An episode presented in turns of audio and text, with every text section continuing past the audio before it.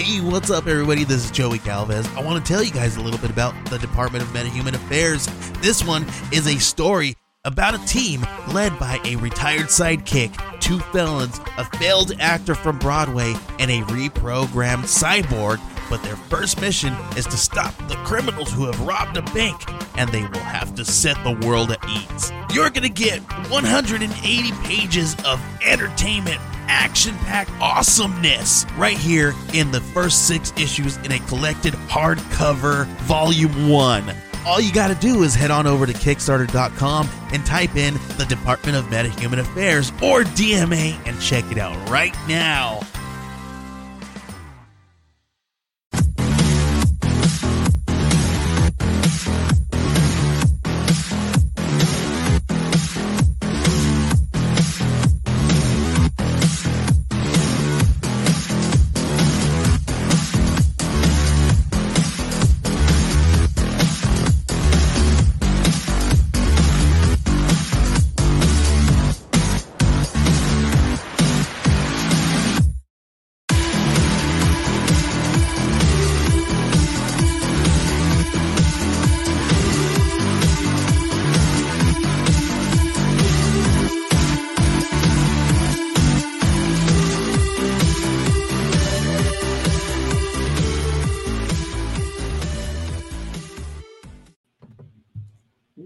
In the heck is going on? I think it's Friday night, Will. I think it's about 11 o'clock Eastern time. And uh, it's time for Explain Yourself. Now, usually we have about three projects to talk about. Uh, this week, Will and I are, Travis, are, are, are Travis by uh, joined B Hill, are joined by Travis B Hill. Um, we're going to talk about one campaign this week, Techno Knights, uh, that is comes through the Dauntless Stories website. Uh, Travis, usually we make people go, go, go at this point, but we're going to take our time. Uh, how are, how the hell you doing? I'm doing well. Uh, it's it's a four day weekend from work. Just been hanging out, working on scripts, reading some comics, and so just enjoying a couple days off. Did you get any days off, Will, or Uh, no rest for the wicked. Ah?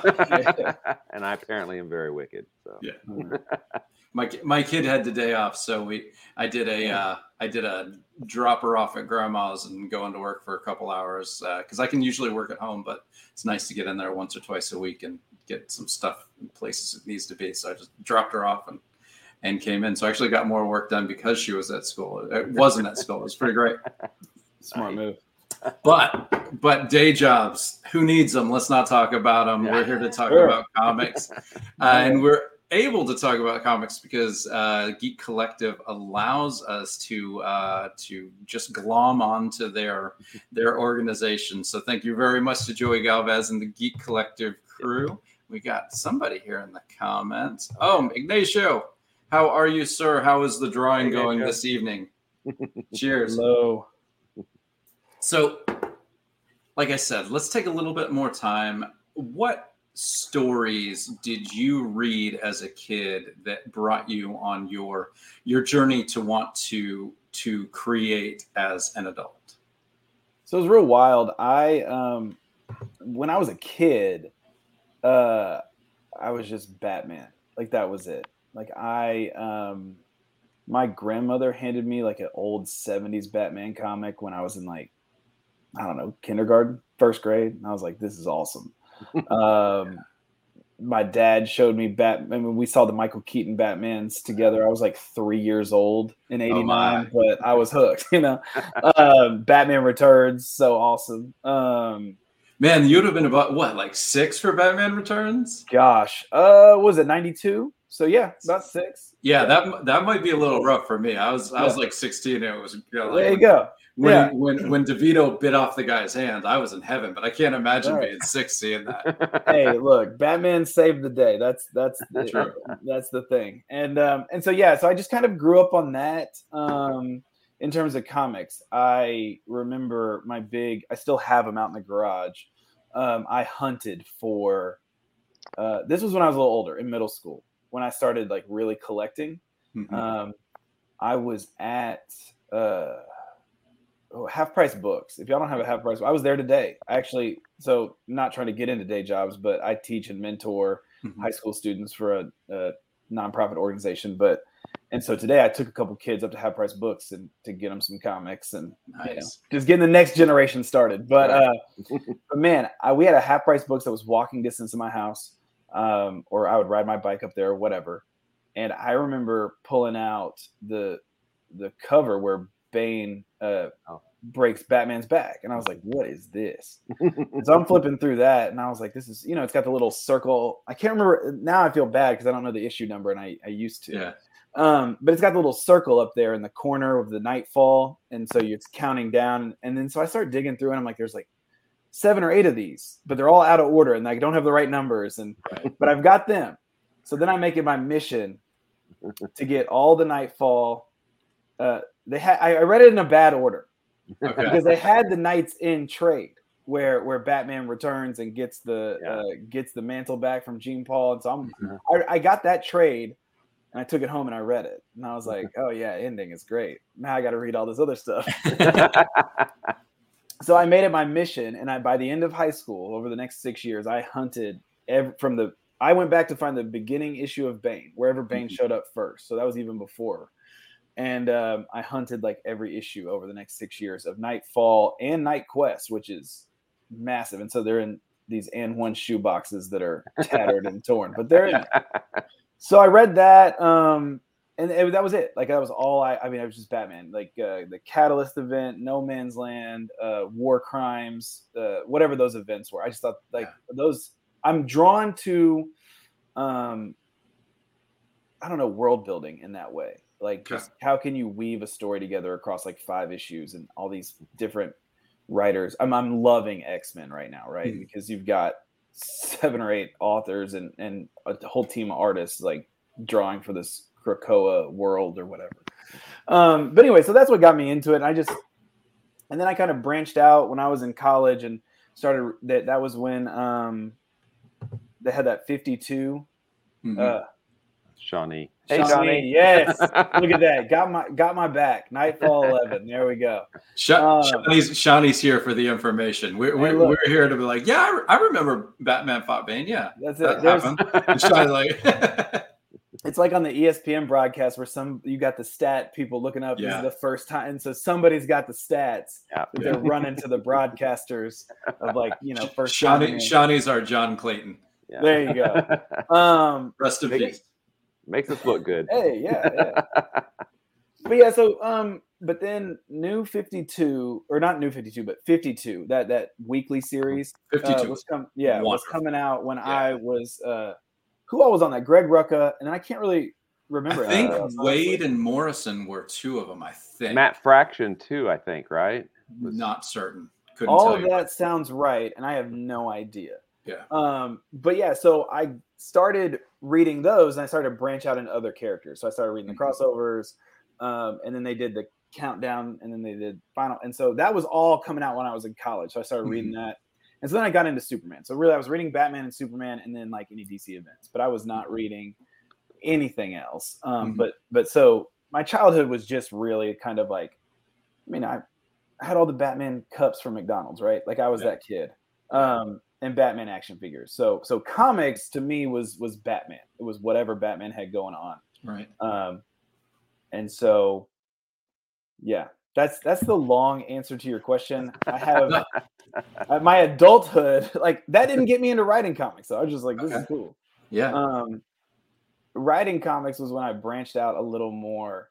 Uh, after I graduated college, after I I came, you know, um, I I went to college in Shreveport. I left uh, for a year.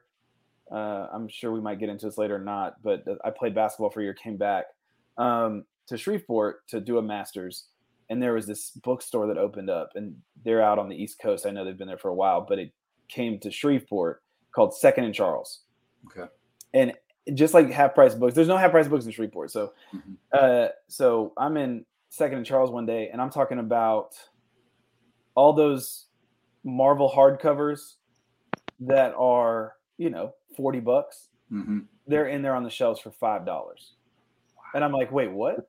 And so I'm looking around and I and I realize like I'm not. I, I wanted to get into Spider Man, right? Right. So I, I was like, man, I love the character of Spider Man, but the only Marvel, and I'm like 25 years old at this point, right? Mhm.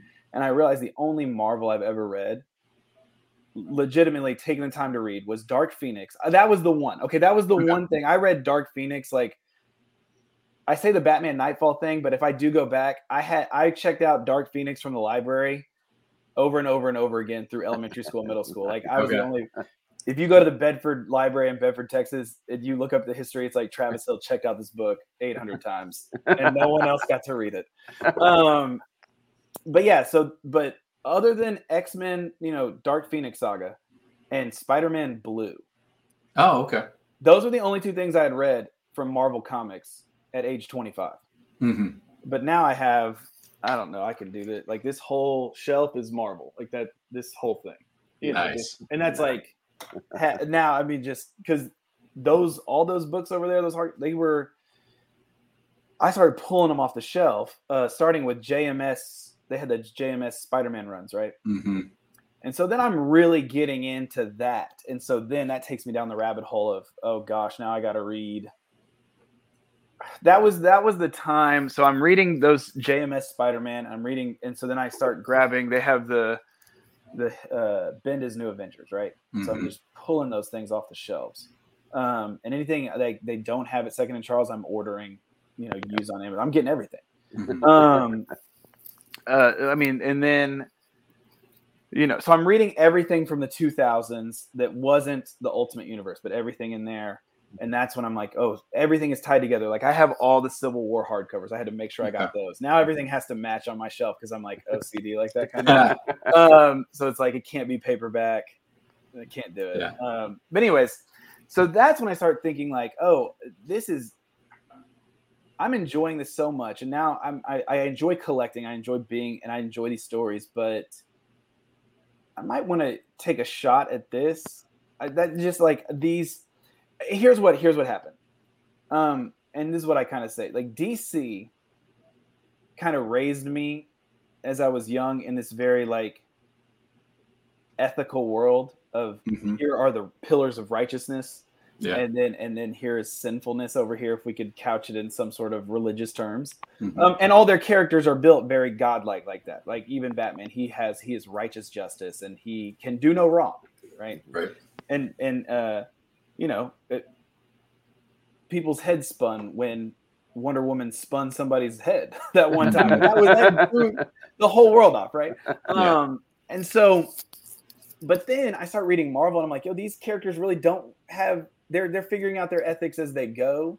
It's a Mhm. lot more interesting. I'm an adult now so the world the ethics of the world is a lot more interesting um and trying to figure that out. And i thought this is the way to tell stories. Like i really am enjoying this.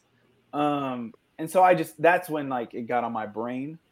Um i'm gonna keep going if that's Go. cool then we can and we can shift gears Keep going. yeah, we we we Yeah. do a lot of editing. We'll edit out Yeah. anything. Uh, we we've never edited a, a second of this. Sorry. no, it's great. no so So, then- like, if we had like three people on here, it'd be like, well, I want to make sure that Tracy has what her time and Yeah. Mike has his time. But guess Yeah. what? Tonight's your time. It's all look, your down time. here, it's your time. Down here, look thank you so much Travis, you I- goonie. I lucked out.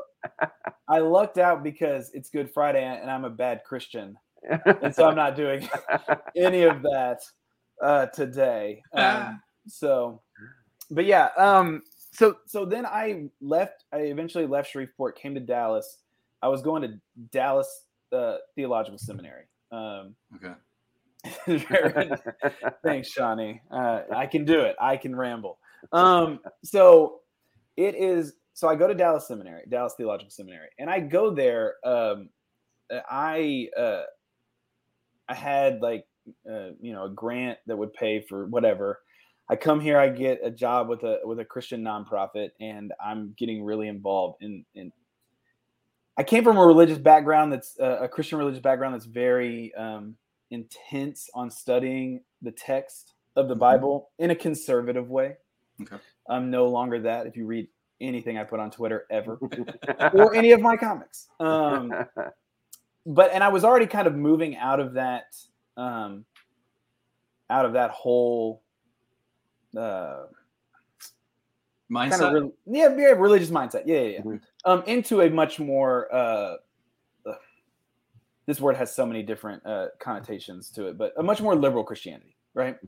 Uh, DTS is a very conservative school, though, but I didn't care because uh, you know what I knew about it. Um, uh, the seminary had the best New Testament program studying, you know, Koine Greek in like all of North America. They got this professor Dan Wallace, so I was like, look, I'm if I'm my job was like you can go to school, and so I started going to school there because I wanted to know how to read this, and I was like, look, these super uber conservative Christians don't know what they're talking about. So let me go make sure I know how to read it so that I can say, hey, you don't know what you're talking about, and now I know why.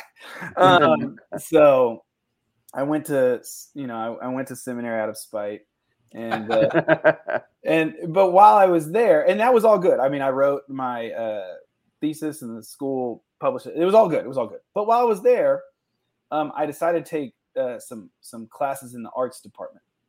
Um, I had done a film degree in my undergrad, and so I uh, was. Man, we're really rabbit hole. I'm so sorry. it's okay. okay. Um, and so I had always, when I was doing my film degree as, you know, 18, 19, 20 years old, I was like, Sundance Film Festival, I would love to go. But as I got older, I was like, eh, it's, it's just a pipe dream. I don't really know when I would go. Well, then the school was advertising one day, uh, they have a theology and film class that goes to Sundance. And so I went and found that professor and was like, I gotta go. And he's like, Well, spots are full, but you can sign up next year. And I was like, Oh, dang, okay, whatever. Then he called me or he emailed me like a week later and was like, Hey, somebody dropped out. Do you want the spot? And I was like, Yes, I want the spot. Mhm. Um, and and so Tim Basselin is this uh, professor's name. He's fantastic. He's not at DTS anymore, but um, he's just a really. Um, anyway, so we were the the film class, Park City, Utah. It was great. Like some of the best learning I've done to that point ever. Um, and just really started to think about story in this like very uh, theological way in a way that you can kind of express ideas and nuances in, in narrative more so than just making textual arguments. Um, and so, because of that class, I start thinking along these lines, um, start inspecting kind of my faith a little bit differently in my experiences uh, a lot differently. Um, and so then uh, I, um, Dr. Basselin was offering a class in the fall called Collaborative Art and Theology. And so I was like, okay. And and at the same time, um, Mustard Seed is a comic that I'm working on. Um, that is, I I didn't send it to you guys, but it used to be my pinned tweet. I had to move it down for Techno Knights. It'll go back up. If anybody here wants to read it, issue one is done. We can talk about it. But Mustard Seed Nice. Mustard Seed is is is kind of a it's a semi autobiographical story about my last two years in Shreveport and kind of navigating um, my life um, and the life of me and and some guys I lived with and and and kind of theological learning in this like real space and and kind of life together type thing. Um, so I thought, man, I think I've got some idea here of of how that would be a comic book. Mhm. Um, so I told my professor that, and um, and I told him I'm gonna sign up for his class. And then I was like, but I don't know how to write a script. I don't know how to write a comic. I mean, I wrote film scripts in undergrad, but I sucked. Um, so whatever. So I signed up for one of those two day film, I mean, comic script writing classes in New York Okay. and and me and my uh, now wife, back then girlfriend, uh, hopped on a plane over the summer for like a couple days in New York, um, and I was up there with. Uh,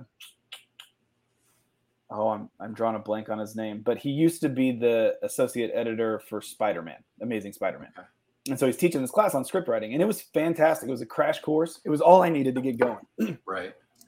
So I came back ready to go, ready to write. Um, I took this one class, um, but also my professor, Dr. Basselin, he said, "Hey, you need to reach out because I don't, I don't, can't draw for shit, right?" um, Uh, guilty. Me neither. yeah, at all, not a, not a thing. And so uh, my professor said, "You, we have a comic book artist here at school at DTS." I was like, "No fucking way." And uh, and he was like, "Yeah," and he gave me his comic, and I was like, "Yo, I've seen this comic before. It's Rick Flash and the Adventure Knots." Um, and I remember being at like this. My my work hosted this kind of like Christian art gallery thing, Mhm. and and Mark Pate is the artist. He was there, like kind of showing off his comic, and I thought it was so awesome. But um, so I was like, oh, I've seen this guy, like that's so cool. And so I hit him up, and Mark's like, yeah, let's meet up. So we meet up in this coffee shop, kind of by my apartment, and we talk for a couple hours. And he's like, you know what? Most people at seminary bring me these like crap Christian ideas of like I want to do this real Christian comic or whatever, and uh, but this doesn't sound like that. So let's let's keep talking. Okay. Um, so I was like, yeah, let's do that. And so we drive. I drive home, and I pull up outside my apartment, and uh, and I look across the street at somebody pulling up outside their apartment. Oh and it's shit! Mark, and it's Mark. It's Mark. He lives right across the street. I was like, no fucking way. And uh, I said, do you live right there? And he's like, yeah. Do you live right there? I was like, yes. Oh And so we decided to um to meet up on Mondays at my apartment. I was not married then. My wife was living in Shreveport at the time, so I had you know plenty of space or whatever. Um, that I should not that hasn't been taken over yet. I'm kidding. I'm kidding. Um, but yeah, so we met up every Monday for like three hours just because he had a book he was working on himself that he was writing and drawing. Mhm. And so we just worked, we just talked out ideas, scripts, you know, for his work, and then Mustard Seed, which was my memoir thing. And Mhm. And so as we were doing that, he said, Hey, because he was like a couple years ahead of me in the program. Um, he said, if you will take you need to take these two classes. He said, um, or you, you need to take this one class. It's uh, plot and character development with this one professor on campus. I was like, sure. And so I took it like um, over the winter. So what I did was this was a great thing. Collaborative art and theology. I got to ex- like get out all the themes. So I was like Mhm. basically learning how to write a comic without knowing it, right? Mhm. So I, I got out all the themes of what I wanted the book to be about and started thinking about how to express these themes in a narrative and how to weave them into a story instead of trying to exposit them, you Right. know, or whatever. Then I took uh, character development and plot development. So now I'm actually like, who are these people? Like I know who they are, but like who are they on the page and all this stuff. Right. And then what is the plot? And I, you know, learned the snowflake plotting method that I still use now. And and then Mark was like, okay, get in this creative writing class with me, advanced creative writing. And I was like, all right. We get about halfway through that semester, and I'm just getting script one down. And it's awesome because you know it's it's I've paid for the class, and now I'm working on this script, and they're all edit. And I mean, the editing process was great in there. And so we get halfway through the semester, and Mark, uh, you know, in one of our weekly meetings, he says, "Man, I really believe in this thing now. I will draw ten pages. You pick ten pages, I'll draw them for free." Mhm. I'll draw. Them. I said, you, I didn't know how difficult. I had no idea at this point about how difficult it is to get a comic made. By the way, Mhm. no idea. I'm just over here in my little seminary world, like, Yeah. oh yeah, I'm gonna throw this to an editor. They're gonna go find an artist, and that gonna that thing's gonna get made. And in Oh. three months, they're going to call me and ask me where the check comes. yeah. Right? Or what? Yeah, exactly, exactly. I I don't exactly. We've all been there. No idea.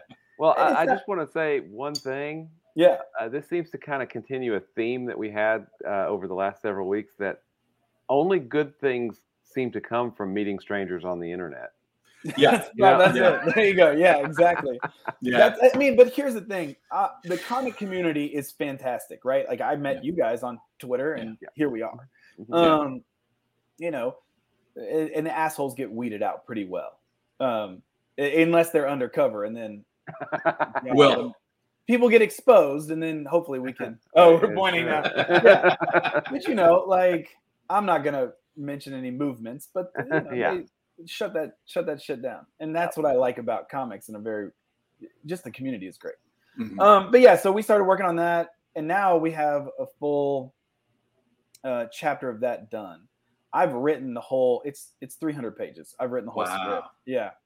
Um, but that was it. I, I was there. I got that done, and that was my intro into writing, and that's my whole process from second grade until So, Yeah. so when you pull into your apartment and he pulls in across, and you are at a Christian seminary school, and you uh, obviously ha- you would not go to a school without a strong faith like this. sure. Um, do you look up at God and say, "Do you, are you telling me to do this? Is it is it does it feel that much, or is it just like holy shit, that's crazy? yeah. So I th- I'm I'm holy shit, that's crazy. Yeah, I don't. I'm I'll just cards on the table, and this was kind of what my uh, thesis was about. Um, kind of a reinterpretation of of the the overarching narrative of the Gospel of Luke. There's no these there's not these big signs about what I should and shouldn't be doing. The sign, the big sign is you need to help people who are in tough situations. And that's it. Jesus Jesus was about that. Um, that's the sign. Jesus said you don't need these signs of Jonah, right? He said, I'm the sign, and I'm out here helping all these people who are in really shitty situations, whether it's because of their own shit or the government shit or whatever. Mm-hmm. And you need to and if you need to figure out how to help each other, and that's all. And that's a sign. So everything else yeah. is just if you're doing that, um, then make some comics, right? Or if you're doing right. that, then you know, be a garbage person or whatever. It doesn't matter. Like everything yeah. is good, and mm-hmm. you know. So that's my little. I'll, I'll, preach one time on Good Friday. hey, you know what? Like, I we want people to come on here and yeah. and speak to their passion and stuff. Yep. So I'm just I'm interested in in what brought you to this point. point, and that's that's that's cool that you have that that interpretation and not another. Yeah. But um, yeah, so so well, you've got mustard seed all written up, and obviously yeah. something sparks your interest to do a book like Techno Knights. Sure. What um, how does this oh, come? Gosh, man, let me tell you, Techno Knights was the last thing I thought. Um, so here's the thing, I thought Techno Knights was on the back burner, right? Because um, I have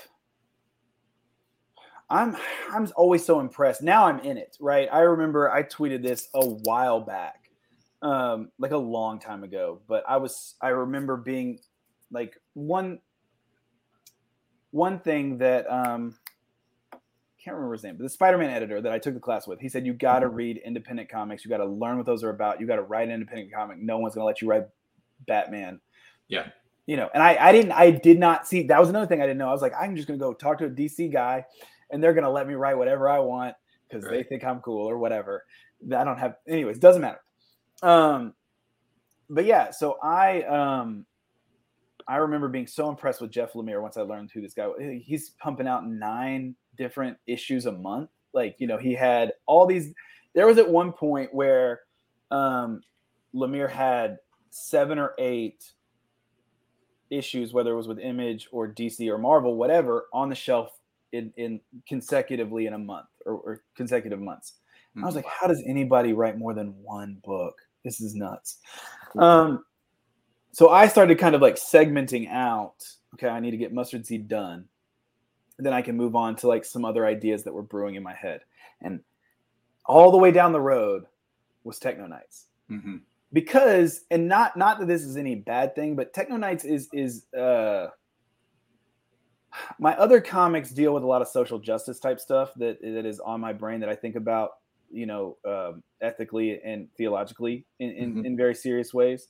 Um, but Techno Knights is more of kind of a, a, love letter to my past and to and to my brothers. Um, and so I was like, I'll get to that later. That's just not what is as important to me right now. Mm-hmm. But um, Eh, who did I? I told this. Oh yeah, we did an interview that'll come out later with Comic Book Yeti earlier this week. Oh cool. Um, yeah, but I told this story in there, so whoever reads that and hears, we're first. We're live. Yeah, right. yeah, yeah, you're live. We're scooping. Yeah, take that comic book, yeah. Yeti. Sorry, You've been uh, doing this for years, really well, a lot yeah. better, but we scooped you. Yeah, Jimmy, Jimmy over at Comic Book Yeti. I apologize that I'm giving this piece away, uh, but Marcus, um, again, I'm just kind of trying to cut my teeth. Um, and we can talk about how I kind of came to some of this point uh, later. But you know, I've got a couple shorts out there in the mm-hmm. world, and and I just kind of met Marcus online, um, and he reached out to me, which I was like blown away by. Um, you know, he's like, "Hey, I'm starting this publishing company." and I think I want to kick it off with this magazine of like eight page short stories and I'm getting teams together. Would you want to team up with me for a story? And I was like, yes, absolutely. Again, and you're going to learn this really quick. any time, and I'm sure everybody, every artist is like, yeah. Anytime an, art, an artist comes to me and it's like, will you draw, will you write something for me and I'll draw it for free? I'm like, yes, 100. percent Like anytime, and it happens. And oddly enough, it happens a lot for me. So I'm just so so fucking thankful because I'm so broke. Um, so, uh, but yeah, so Marcus, I was like, yes, I will write something. And so the way he pitched it, he was like, um, I want to do it focused on um, some sort of Batman esque villain. Like, so think of a villain and then write like a Batman esque villain from the villain's perspective or whatever. Mm-hmm. And he gave, me, he was like Man Bat or whatever.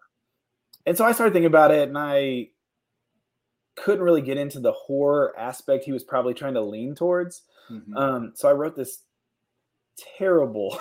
I mean, it's not terrible. It's fine. Um, it's not terrible. He he. Um, the it was about this kid, like some. It was a riff on Spider Man called Dolphin Lad, right? Okay, um, and that's it. It was like a guy who creates some sort of like underwater suit, basically like Iron Man, and can like echolocate and whatever, right? And so this is a little eight page story. So Marcus and I are talking about it, figuring out how to edit it, and we're talking about the script, and we're on the phone, right? And then we just start talking about stuff that we're working on. So I'm like, oh yeah, I got mustard seed. I'm working on thorn, you know, blah blah blah blah. So we're talking about all these ideas, and then he's like, you know what? I would really like to write someday. I'd like to write like something where like the Power Rangers, like some like Power Ranger esque story where they're older. And I mm-hmm. said, Marcus, no fucking way. Um, I said, listen to this, man. I got this. And he was like, what? And I was like, I've got this story that's just sitting on the shelf. Like I've written, you know, like a one page just idea of it mm-hmm. um, in my little notebook. Uh, and it's called Techno Knights. And I explain, you know, um, or the characters are called Techno Knights, but the story itself is called Ancient Technology. Okay. And he's like, that's a terrible name. Um, which but is you got, the, but you got something. There. Yeah, yeah. which is the subtitle of the book of this uh, first arc, which I, you know, I'm glad he's, you know, allowed you see it, see it through. Yeah. Um, but by the way, Blake, Blake uh, says Marcus knows talent. Dauntless is putting out yeah. great indie content. So obviously he's been he's been looking yeah. scouring it for you guys. Hey, Blake is the man, and yeah. and hey, one, also want to shout out to Blake. Hey man, I know you're having a rough week, and and we're all behind you. Um, I've told plenty, like yeah, I couldn't imagine losing one of my dogs, and and I know it's going to happen one day. And when it does, I'm going to take my job will not see me for a week. And so the fact that your job asked you to come in, like, it's fucking ridiculous, man. So um, I feel I'm feeling for you, bro. Just want to let you know. Um, yeah, so absolutely, dude. That dog yeah. was was a was a total sweetheart, and you gave her a great life, and you yeah. made her last couple weeks beautiful. She got Amen. to run again before she left, and that is something really Amen. special. That's right. Absolutely. Yeah. So, um, but yeah, so we're so now we're just then I'm I'm breaking down the story outline, which is not a lot at the moment, but I'm like, mm-hmm. here is what it is. It has three distinct turns, and all of a sudden we're on the phone for three hours talking about this. like he, we're just and you looked out of your eye, and he was parking, yeah, yeah across the street. He's like, yeah, exactly. Like he's he's moving to Dallas from Boston. Um, but yeah, so it's like three hours later, we've just had this whole conversation. Um, and he was like, "We got to make this." I said, "Okay, when?" He's like, "Now." And I was like, "Okay, what about this dolphin lad thing?" He's like, "No way." I was like, "Well." There's an eight-page script down the drain, but that's okay. I don't yeah. care because I, I was like, I do not care. Like so, so that um, happened. That conversation, I guess, happened uh, like December 2020. Okay. Um, and and I was like, okay, I got to wrap up some stuff. I really need to get these first couple of Thorn issues written because mm-hmm. um, I've really detailed this outline for Thorn uh, for the first 12 issues, and I need to get this stuff on the road. Um, let me do that. And then spring break, I told him I'd start writing. And so, mm-hmm. spring break 2021, a little over a year ago, I started. Um, uh, I started writing the whole thing, uh, which is th- Marcus and I have gone through formatting. Like, are we going to make this, you know, six short issues of 22 pages each? Are they going to Mhm. be?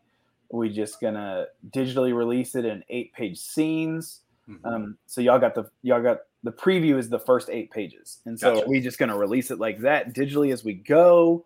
Like, what is this going to be? Because you know, Marcus is also still trying to figure out what different types of Dauntless releases he wants, right? So he's trying to, you know, navigate all that. Right now, they've got um, Uncovered Grave.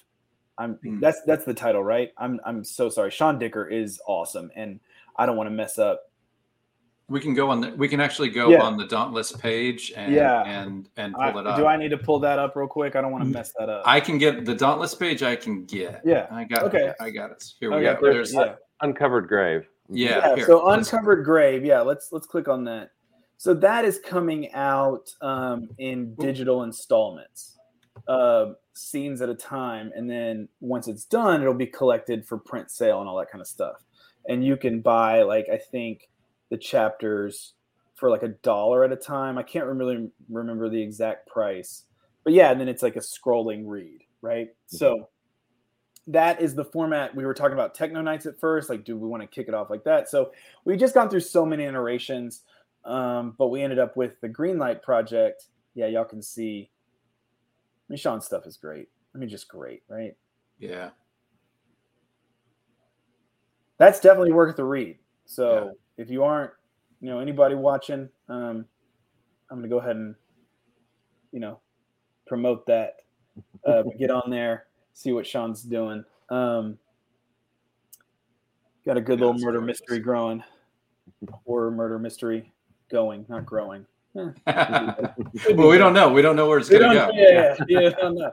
Um, so, anyways, the uh, but yeah, so we ended up narrowing it, like hammering it down to, um, and then it's like, how many pages can we do? You know, I can drag out a story and and really give it some melodrama if I need to.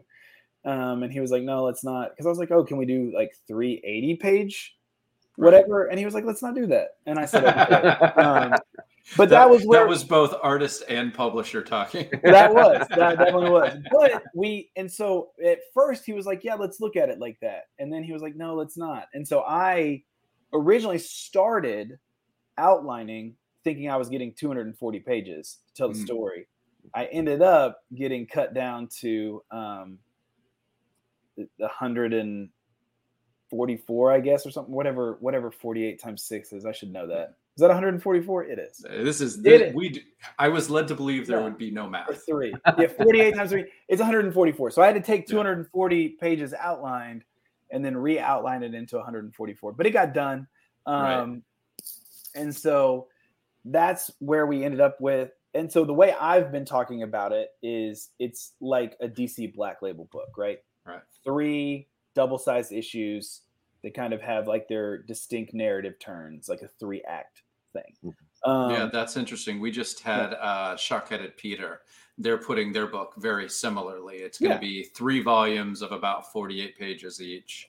Um, but it's a great because the the person gets a very solid meal yeah. for each of the segments. Uh, Ignacio says he uh, bets it was mostly the artist talking. it, it probably was. And and here's the thing about Marcus though, he's he's talented and he's fast. Mhm. Like I'm Oh, I'm cool. blown away. He thinks he's slow, but I'm like you're pretty he's he's he's good. And and, and it's like not you don't lose it. He doesn't lose anything. Like his every time a new page comes out, he like levels up. And what I hate for him is like you know, he's he's probably uh you know 24 25 pages into Techno Knight pencils, and he's like, "Man, I wish I could go back and redo the first, you know, eight, ten pages." I'm like, "Don't do that. Don't Yeah. do that. Just let's don't don't start Just go. thinking like that. Just go." on." um, but yeah, so I I wrote. I still have the last 14 to go back and rework and and Mhm. finalize. Um, my writing process is I write it all out by hand in a notebook first, the entire script, Mhm.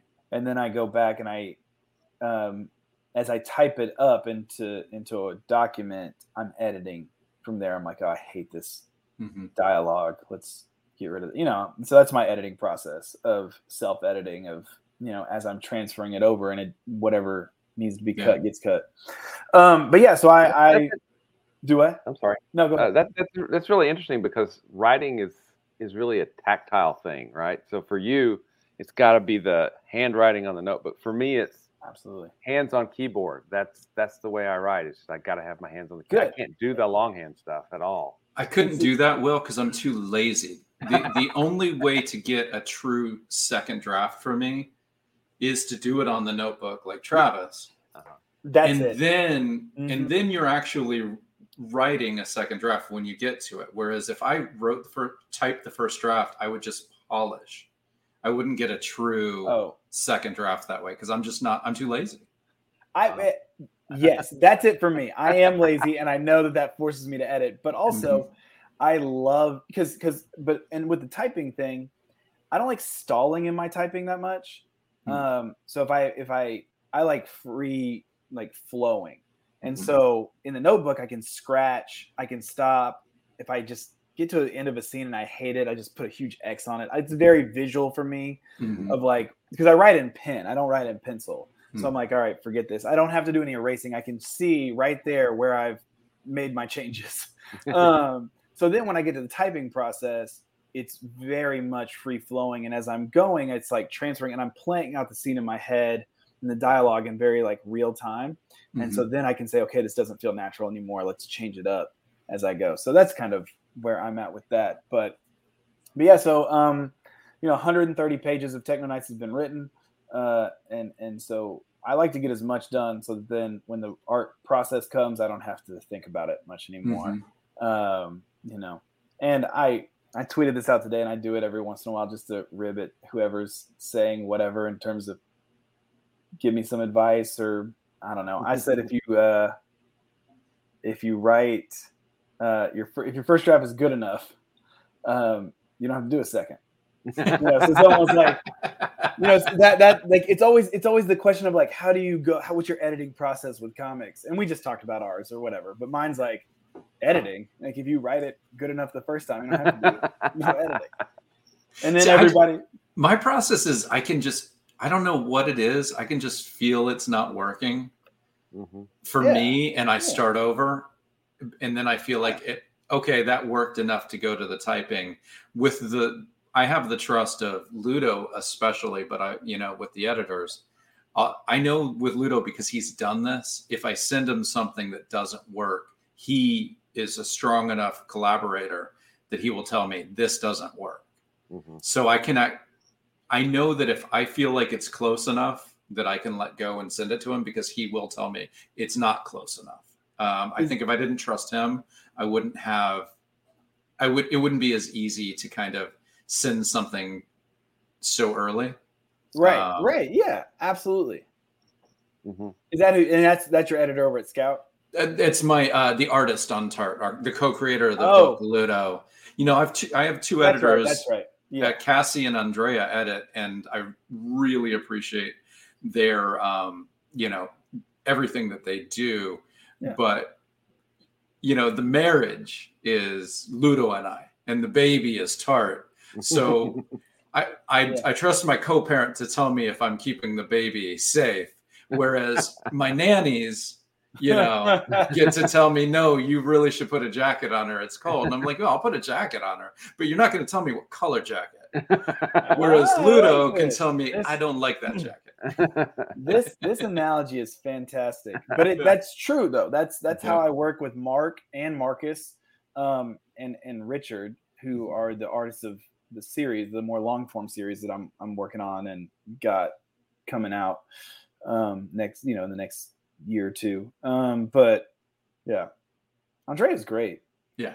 Yeah. So yeah, He's- I, I got he's to meet. I met him in Dallas, and uh, just really, uh, I don't know, just good dude. We talked for a couple hours because he's He's, got he's kind, he's passionate, and Yeah. he's he he knows your uh your realm of education. So you Yeah, guys could seriously have Yeah. talks that Will and I just sit back and be like, oh, uh, Yeah, I, he's got I know how to spell Jesus. yeah, yeah, that was that was fun. Like he has that theological background, Yeah. um, and and so uh, after our conversation, I picked up Shepherd, Yeah. um, and reading that was great. You could see it, and it just it was awesome. So, but yeah, so I don't know, Marcus and I, uh, yes, Yeah. Blake's Buzz, he says it sounds like most comic writers use a physical notebook. Chris, Christopher Sebela buys a new one for every project. That's that would be fun. And if I was organized, I would do that instead. I buy 12 notebooks and have to find the book that I've actually. So like up there at the top of the shelf, those uh, at the very top, one of those is like a tray table or something, but over here on the whatever side of the screen, that's three notebooks stacked up. Like Thorn is in one, Mustard Seeds Uh-huh. in the other, and Black Guns in the other. So That's nice. then when I'm ready to write one, I just pull it off the shelf. Techno Knights is in my backpack. it stays in my back. This this is the Techno Knights notebook right here. I got mad because I'm gonna grab one. Can I grab one? Okay. Yeah. Sure. Yeah, I don't know. Yeah. So so Will, you you just type it type it all out. Mhm. Um, do you have an outline ready? Typically, I yeah, typically I'll outline and uh, so hold on, let me put these back in. Yeah. Yeah, so uh, half price books, they're gonna have to pay me for all the advertising I've done for them. But uh, so they have these notebooks that say right, and they're very large, as you can see. Mhm. Um, but the thing is, they stopped making these or selling these or whatever, and these were the ones I was buying for everything. And and you can see this is the whole. There's the snowflake plot thing, and then it's just 300 pages of script. Um, but yeah, so then I went to Half Price Books to get my Techno Knights notebook like this, and I was asking them like where those at, and they're like, "Oh, we don't carry those anymore." And I was like, "What the?" Fuck? Right." and and so they're like, "Well, we have these other big ones, and it's like this spiral thing, Okay. and it's and it's half as many pages, so Nice. whatever." you got you got to do right. Not terrible, but it threw off the vibe a little bit. I had to I had to figure it out, but it worked out. Anyways, um, so yeah, so that's kind of the writing process. That's how Techno Knights got started, um, with Marcus and I just riffing, and then me writing, and him, you know, drawing up some. I mean that I'm telling you, we were like, yeah, let's do it, and then he Yeah. had a mock-up drawing. Yeah. he was hard, yeah. Um, he had mock-up drawings of the Techno Knights hmm in like a week. Ah, that's beautiful. And I was like, oh gosh. And so that, and here's my thing if an artist draws something after we've talked about it, ju- that's it. Juices are flowing. Like, Feedback let's go. loop. I mean, it- yeah. It's like now I know, now these characters are real to me. When he drew Mhm. those, I was like, okay. Because again, I told you it was still on the back burner of my mind. Mhm. Um, but the moment he drew the characters, I was like, oh, these guys need a life. They need Right. something. Get a life, you know. Yeah. so what I felt like when I was reading the eight pages that you shared, it was just like a throwback to fun in comics. And I and I mean definitely, you know, I'll have some melodrama in my stories. So I don't think that my books are actually the the best example of this, but it's what I gravitate to sometimes when it's just like I need it. Just like it feels like it's going to be that fun. Now you've used Teenage Mutant Ninja Turtles and and the way you've shared it, but that you know, like the fun comic, like that looks in eight pages like that's what you guys are going for. Yeah, so um, like I said, I have three brothers. Uh, one is um, estranged. Uh, he's a half brother that I haven't talked to in like 33 years or 23 years or whatever. Um, and then I have two. My other two brothers are younger, and they're my best friends. Okay. Right? Um, We have a special guest for you. A surprise. No. Yeah. we found your brother. Wow. Oh, um last time i will say this on air uh last time i ever reached out to him my dad had passed away. This was uh 10 years ago now in february last february. This past february. And um my dad had tried to reach out to him.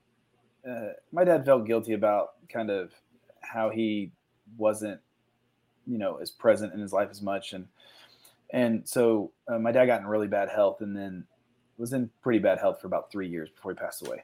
Mhm. But for those three years, he like reached out and reached out and wrote letters and got zero reply. Right. And so then uh, my dad passed away and he didn't. My mom invited him to the funeral and I was kind of upset about that. Like, you know, this guy doesn't want anything. Don't do that. And I was in a real emotional time, obviously. Yeah, And- yeah. But he didn't show up to the funeral, which is fine. Um, but I called, like, I got his number from my mom, called, he didn't answer, and I left, I just cussed him out in his voicemail. Um, of course, he didn't call me back.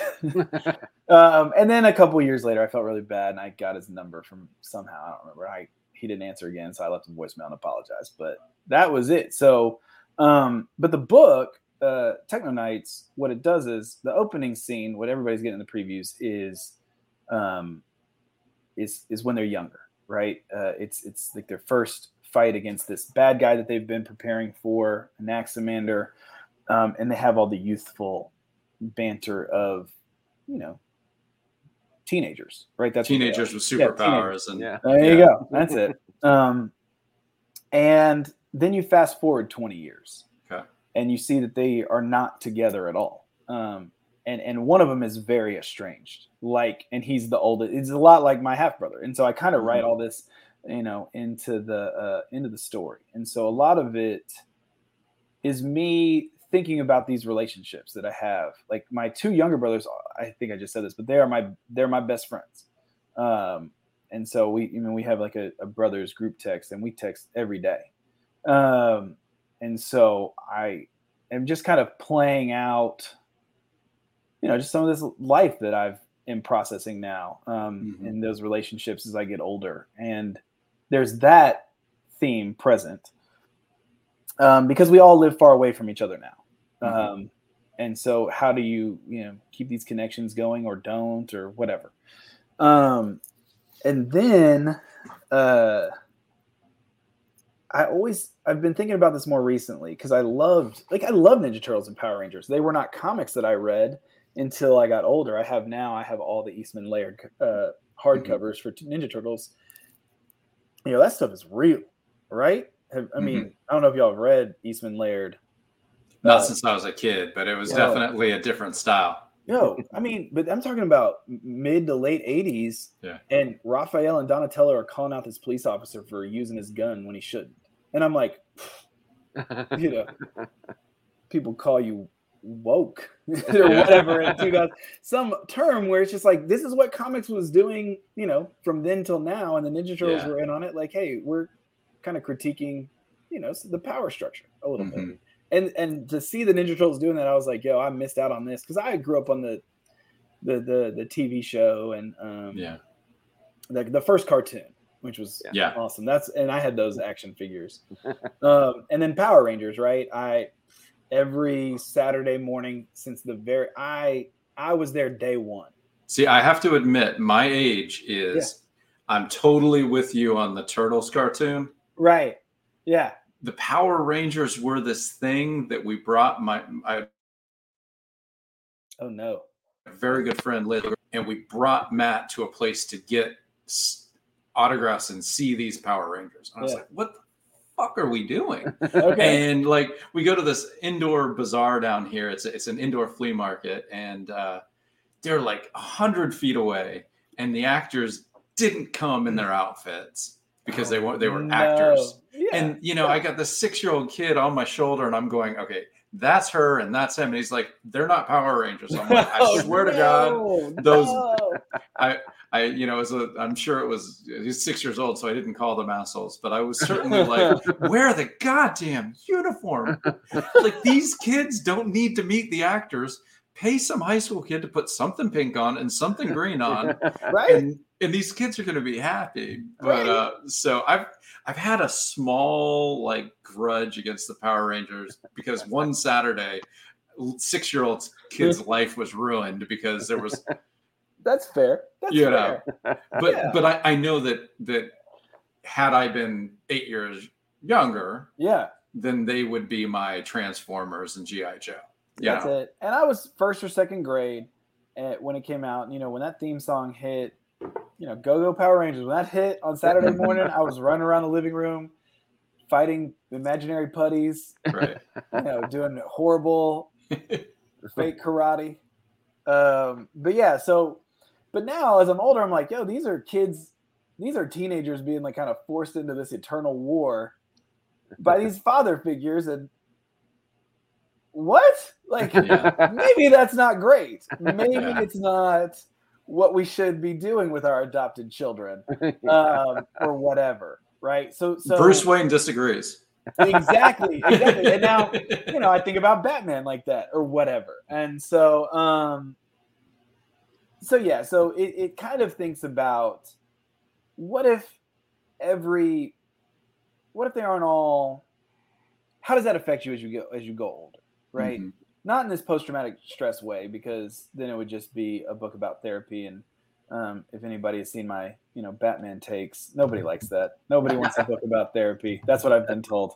Um, I disagree, but um, Blake, Blake says he's still salty. He never found a Green Ranger figure and Hey, Dragonzord. So we, we're, we're all right. I'm with you. I, I, I don't know what you just said, Yeah. but I'm with you. There you go. Yeah. Um, but yeah, so it's just like, what if not everybody was looks back and was all in about that, and and kind of, you know, or they're um getting older and realizing this is not what we should be doing. I want to have a different life. Mhm. Um, or what if they were super enamored by it? Or what if they hunted down the mysteries of, of this battle that's been going on so long? Um, so they all go their separate ways and it affects them in different ways. And then, um, as you'll see, as you find out, if you read the book, they're all brought back together. Um, just kind of, or, you know, the, the enemy is, is, is at the doorstep again. And what are you, gonna- what are you going to do? What are you going to do? Well, That's speaking awesome. about Well, the let's- book, yeah, um, go ahead. what uh, you you know, you're the writer. Hmm? Um, Marcus is the artist. I mean, who who's who's the rest of the team? You know, putting all this together. you know, Marcus decided to color it because he made the mistake of of coloring this awesome. I don't know, page one of the of the uh, intro. It has that top panel of the thing. Well, he sent me the the whole page without the top panel in, and he said, "Yo, check this out." And I said, "Whoa!" And he colored it. I said, "Bro, that is how the book needs to look." Yeah, Um, no, it's very vibrant. I noticed Yeah. that the first time I Yeah. saw it. and that's the opening page of the whole thing and i was like this needs to be the book right here like this needs to be the color of the book i said who colored that and he said i did and i was like well you just signed yourself up to be the colorist That was your first know. mistake. that Yeah. was yeah you made that mistake um but he loved it and and he was like i do like this color and so um and so he he went ahead and and decided to commit to to to coloring the book um Toben um i will not be able to pronounce his last name correctly so uh, if anybody here has worked with Toben at all um It's Ratchikov. Rachka. Okay, there you go. Look, now I've never said it out loud, so It's Ratchikov. uh, I have no okay. idea. I made that up. Okay. But um, I, I just said that's it with so much confidence that it, it That That's sounds got to right. be it now, right? I mean, it's Canadian. It's French Canadian, so there's probably no T at the end. That's Yeah. I mean, oh yeah, pronounced- Ratch- yeah, Ratchikov. Yeah, Rachko. okay. yeah. So, but I mean, so Toben, who's fantastic. I mean, just awesome. I mean, his the way he lettered, um, you know, Anaximander. I thought that was great. Oh yeah, Um, the almost robotic. Yeah. That's it. Like real digital type I, Mhm. uh, thought process. I mean, just uh, speech pattern or the way it looks. Um, but I mean, he's just fantastic. And he's on everything. Um, true professional. Like just boom. Like get me the script. I'm gonna get it done. And I mean, he's fantastic. And and so uh, him and you know, his wife Valaire, they're just they're great. A great team. Um, so that's the team though. It's me and Yeah. Marcus and and Toben. Um and so yeah. Oh, cool! You've got a you've got a soft cover. I I Mhm. noticed you could get a, a soft cover of it for twelve, Yep. and then there's kind of like how Frankie White did. Uh, Yeah. um, is eat my eat eat my flesh, drink my blood, or or maybe uh, not in that order. I'm not sure. Um, Yeah. So you've got a hardcover as well. That's nice. Um, that's it. And so that is kind of the the modus operandi of the of the green light is to do digital softcover hardcover and offer a um and then and then we have some like a retailer pack right. and then some uh, additional if you really you know if you want a, a good like kind of bonus package up as you get higher up but um yeah, so you have like a, a cover A that is the soft cover, and then uh, the hardcover is a, a, a variant, like right there by um, Simone Razzignani. Razzagoni. I'm, I'm not helping you with that one. I don't. I, you get one. You get one free oh. pronunciation guide. Yo, I can read ancient Greek and Hebrew, but I cannot pronounce an Italian name to save my life, and I apologize for that. Like that's. But again, these are these are names that now you get on these. You know, I'm on this show with you, and I realize I've never said it out loud yeah. in my life. Um, so the left is. Am I right? The left image is the soft cover, and the right is the hard cover. Put your mouse over which one we're talking about, but I think the left side of the screen. Um, left. That's that right. Okay, the left over right there. Yes. Left. Okay. Yeah, where they're all four just standing. The, uh-huh. the are standing. That is Marcus's soft cover. That's the cover. Okay. That's Marcus did that, and that's our soft cover. And then um, on the right, uh, Simone um, did that cover for us. Awesome. It's just fantastic. And you know, he's on Power Rangers now, and so have the Power Rangers artist um, do a cover for us and have the time and, and lend his talents just right. That that was just awesome in and of itself. Yeah. Um but yeah, so so that's kind of the campaign that we're looking yeah. at. And I don't know if we if we have questions about the campaign and the process and the setup because I know it's a little different well, I know that because you were working with Dauntless, that that this is kind of you knew it was going to happen, so you didn't have to have that uh, debate within yourself. Do I do I try you know Kickstarter, which is most of our campaigns we talk are Kickstarter, but okay. uh, we've had some Zoop campaigns. We've you're the second. Uh, it's is it Greenlight? Is that what it is? I'm sorry. Yeah. So the the um, Dauntless, their crowdfunding. Uh, platform is called Greenlight. Yeah, so yeah. it's like you are helping greenlight the book. Right. That's the idea. Um, and what yeah. is what is the um, the schedule? Like, how long do you have to raise the money on a green light Is it a, so, a month, two months? So we do a three week pre order system mm-hmm. um, for the book, and the thing is, here's here's the deal. Um, the book gets made no matter what. Mm-hmm. It does not have to fill that bar. The the the thing about the bar is that's what we have calculated. That's what Dauntless calculates to print 200 soft covers, mm-hmm.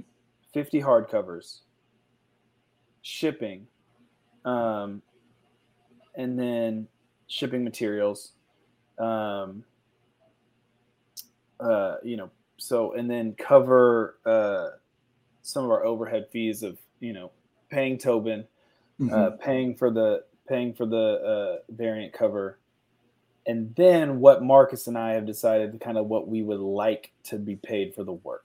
So that's mm-hmm. all bundled into one thing, saying like this would be the total cost. Right. And so um, what we've talked about is uh, it needs to hit a certain production number before we start getting paid. And so we kind right. of know what that number is. And so that's the idea. All that's kind of baked in. Mm-hmm. And then we kind of see the progression as it goes. Now, obviously, um, we want it to hit all those numbers so mm-hmm. that we can, um, if it hits the right production number, then uh, we'll print all those. Uh, we're going to print 50 hardcovers no matter what because it's limited edition, one of 50. That's mm-hmm. what you get. So then the question is, how many um, soft covers are we going to print? And that's going to be based on orders. Right. So if we meet all of our, we have that production number. If we meet that that printing production number, then we'll get all 200 and stock the store. Mm-hmm. Um, if mm-hmm. not, we might have to pull down a little less, uh, right. just depending. So that's it. Because um, you know, so you it, it reminds me more of uh, Indiegogo's like flex funding type it's, of a thing. It is that idea. Yeah, there's okay. no make it or break it. Um, so yeah, I didn't have to. Um, but but you guys didn't hear that. It's make or break. They've got to get the seven thousand yeah, dollars. Help them get there. Well, that's the thing. Like uh, you know, um, we we were talking about today. Like the the best thing is for for Marcus and I in our career is for the book to be out mm-hmm. in the world and how and you know to do that. But the I the thing is getting that make or break, getting to that seven thousand is going to allow Marcus to have the freedom to do all the art. Um, Mhm. You know, and that's the thing. So we all believe that artists should get. Uh, Blake, you the man. Like you got Blake is the man. Blake is Yeah. the man. Um, but yeah, uh, so the um, but we want artists. I mean, we all want artists to be paid Mhm. what they're what they're worth, and and and I'm not going to get on a soapbox. Uh, I can't pay artists what they're worth. I can't. I just can't do it. I Mhm. don't have the you know, mortgage is too much. Right. Uh, I, I just had to buy a new HVAC system so that we don't melt in Texas. Um, so so I just I can't. Um, I don't know. Your guys, your guys' energy, you're fine. If it gets too hot, nothing will happen. If it gets too cold, nothing will happen. Nothing. know. Yeah, gosh, the grid is fine. It's fine. we we don't need anybody else. This No. is tech, Texas lawmakers are always like this. Everyone but themselves. yeah, As long as they can get on a plane to Mexico, they're fine, that's right? it. assholes. Um, so yeah. Hey man, I'm I'm in Florida. I can only joke about Oh, you Gosh, in order Yeah, to try to Yeah, there you go. deflect Yeah. from me. that's I- it. That's right. At one point, I was like, man, I don't know if I should do shows in Texas, and I'm like, I'm from Florida. Like, if I do anything economically, I'm helping monsters. So I mean, Oh, it's pretty tough. hypocritical for me to say I wouldn't go to another state. Yeah. Um, now I will say this: if you're a Repu- if you're a Texas Republican lawmaker who is listening in right now and really wants to buy Techno Knights, I'm still not changing my stance. I don't give a fuck. yeah. Um, but by the book. Yeah. Uh, so yeah. So so because of that, like my thing is, it's not make it or break it, but to to make sure that Marcus has what he needs in the Mhm. bank to to as a publisher and an artist Mhm. um, to get the job done.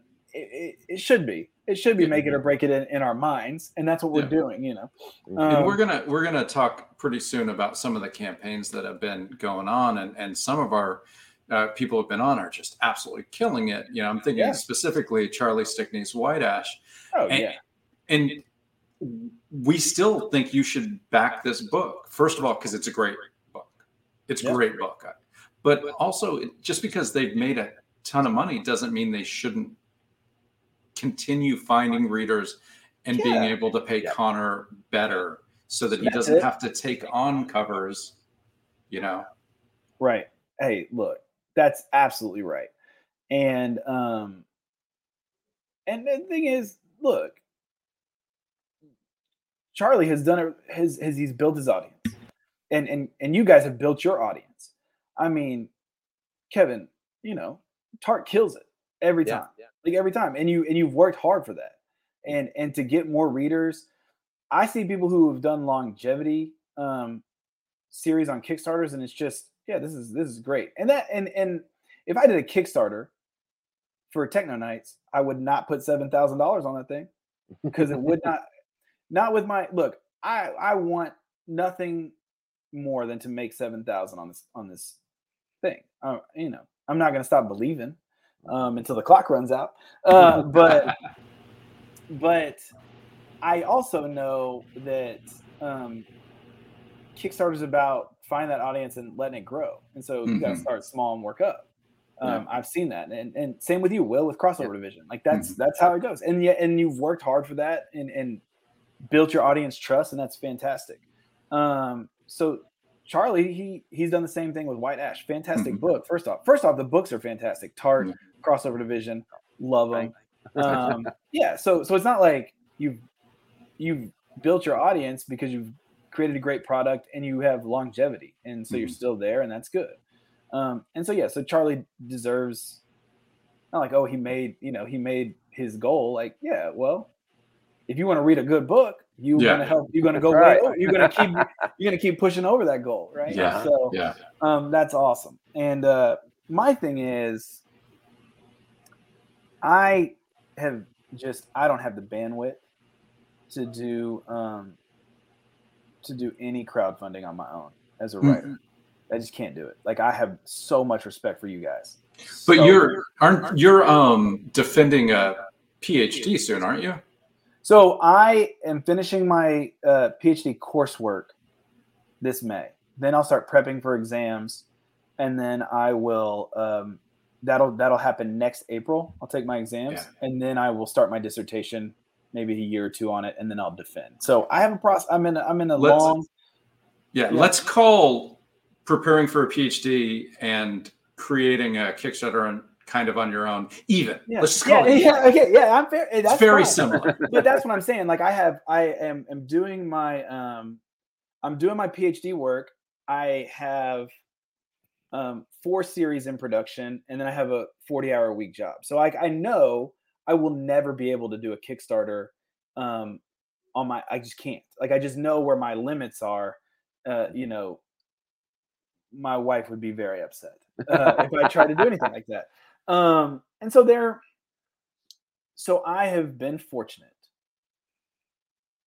I I know I have said that artists need to be paid whatever they they they deserve it. Mhm. But I also know that I can't um I can't provide it, right? Um and so my thing is I'm going to work my ass off to get it guaranteed with a publisher, but even that doesn't provide money all the time. Mhm. Um as as we all know. Um but Marcus he he wanted Techno Knights, he wanted to draw it, and and so and and him running his own company is super helpful. Yep. Um, so that is a way that so you know that he doesn't have to go and find an artist out of pocket or whatever, right? So we Mhm. have that ability, and and he wanted it, and so I was just um really blessed that way. Um, and I've been blessed to work with artists who have the uh, financial flexibility, or we've kind of worked out whatever to where, hey, if you go get a publisher, um, we'll figure out how to draw this thing. Cool. And that's just think- kind of the reality of it. I think Kevin's working on some technical issues at the moment. I saw him duck out. Yeah, yeah. yeah, he's uh, he was he was sounding a little echoey to me. So um, then he's back. Let's see. Now we just can't hear him at Can't hear all. him at all. That's nice. So your PhD, um, how uh, how big will your dissertation be? I mean, page count wise. I have no idea yet. Um, I'm, I know that they usually range somewhere 200. Listen, no, no, no. There. Listen, I might echo, but we're not having how big is our di- dissertation talk. yeah, okay. I'll This is say after midnight. That's still a little risque. I don't want to put anybody to sleep. Um, it'll probably be somewhere between 250 and 300 pages, but maybe um, because I have gotten it approved that I can do it in a graphic novel format. That's So awesome. writing a Okay. script, and then let me say this: academic money is good fucking money. Um, and so there's my my goal would be then to there's a lot of i'm doing a history phd Mhm. um, and there's a lot of grants out there for dissertations where you know they'll give you 24 25 30 thousand dollars to go and do your research. Like you know they'll pay and then you use that money to go do research Yeah. Mhm. or to create your dissertation however you want and and you can use that to pay an artist Mhm. so if I awesome. can get the, you know, I will give those funds away for someone to draw my dissertation. Um, and that's another thing. I don't. Uh, you guys might know this or have seen it uh, when I promote about it, but I am a work for hire writer uh, with Sequential Potential Comics, and um, and they're doing it right. When so we do academic comics, researchers, professors, um, research institutions. Uh, they contact us when they would like a comic about their research. Okay.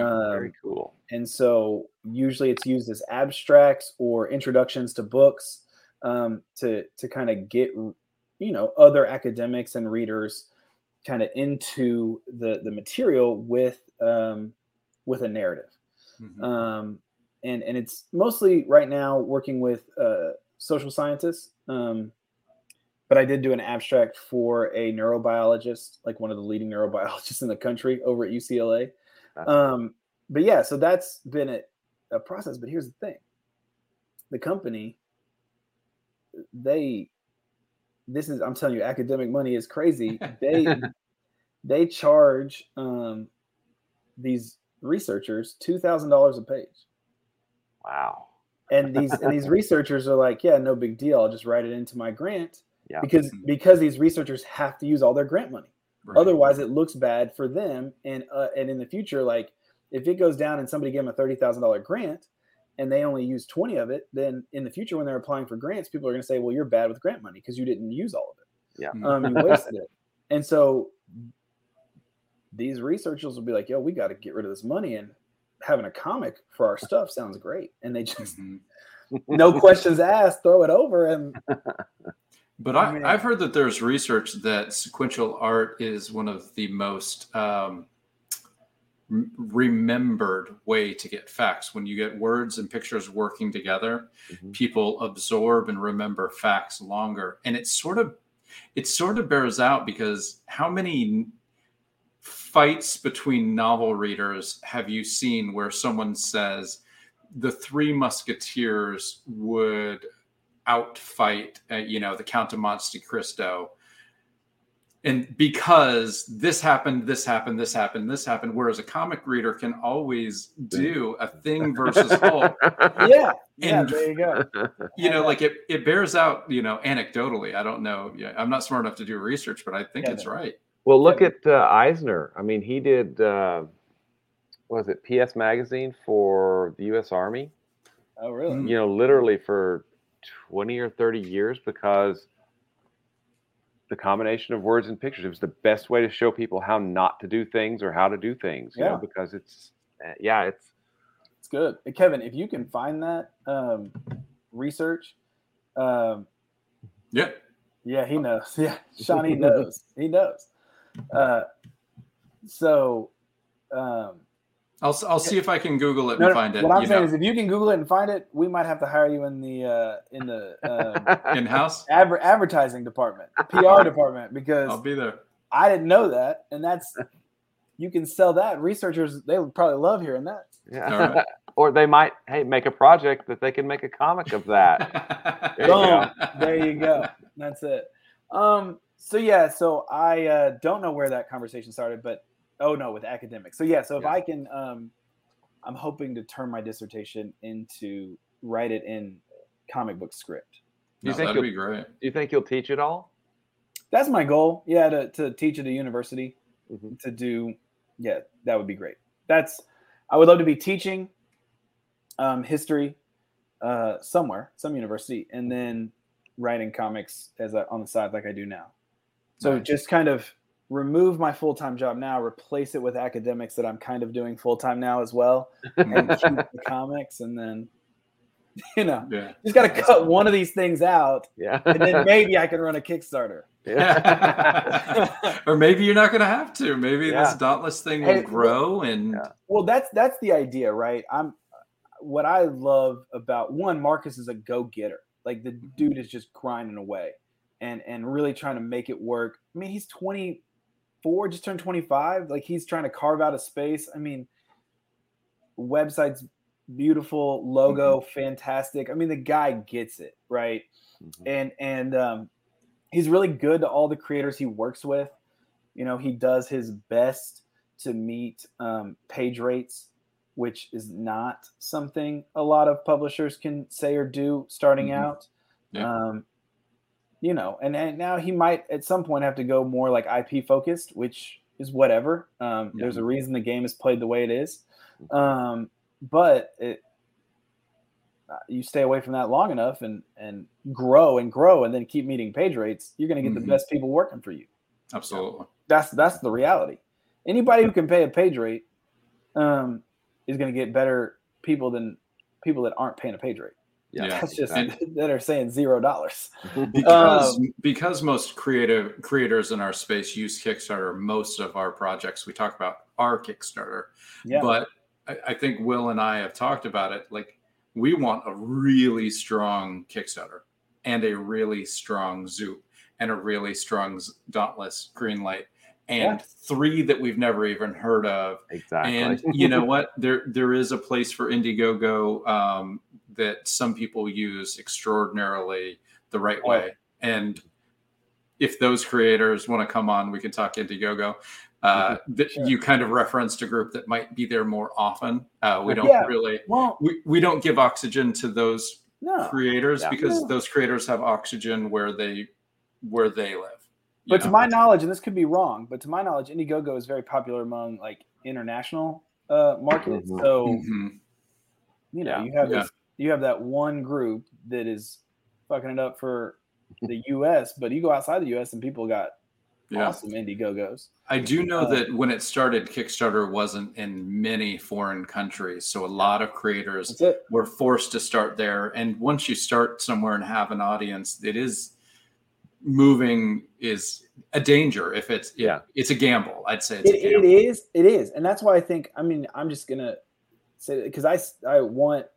I think if we would have rolled out Techno Knights on Kickstarter versus Dauntless, it probably would be doing better numbers right now. I just think that because there's name brand recognition Mhm. with Kickstarter Mm-hmm. as like a platform to sell comics versus Mm-hmm.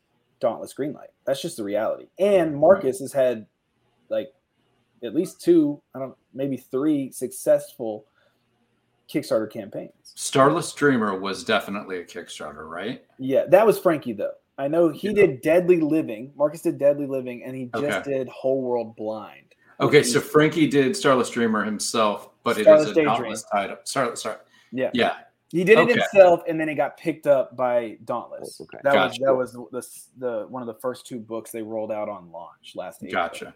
Okay. Um, but yeah, so that's the thing. Like, and that's you know, Kickstarter's got you know whatever their NFT blockchain stuff going on, and Mm. haven't heard anything about that since that scoop. So they went real quiet, real fast. yeah, Um, my, my hope is to have a lot of places out there doing very well so that if they like I'm I'm I'm pretty ignorant of the real what blockchain. So blockchain Yeah. is one thing that I can't specifically say I understand well enough to be for or again. Mhm. Uh, NFTs, I I don't. Uh, I I've listened to the arguments of why they're all good, and and not a single one has landed for me. Sure. And eighty percent of the arguments of why they're not good have made sense. So I'm certainly, and Yeah. I'm not pro NFT, I, but I'm also not technologically uh, uh, versed enough to Yeah. fault someone trying it, even though I do not see how you could argue there's a value there. Mhm. Um, I'll say this: I'm not pro NFT, and I'm like you. I don't understand a lot of technical jargon, and and it's bad. The, the energy use is bad for the environment. I get that, mhm. and so I'm going to stay away from 'em as long as possible. As long as as long as I don't have to, you know, every car is bad for the environment as well. But I drive one, Right.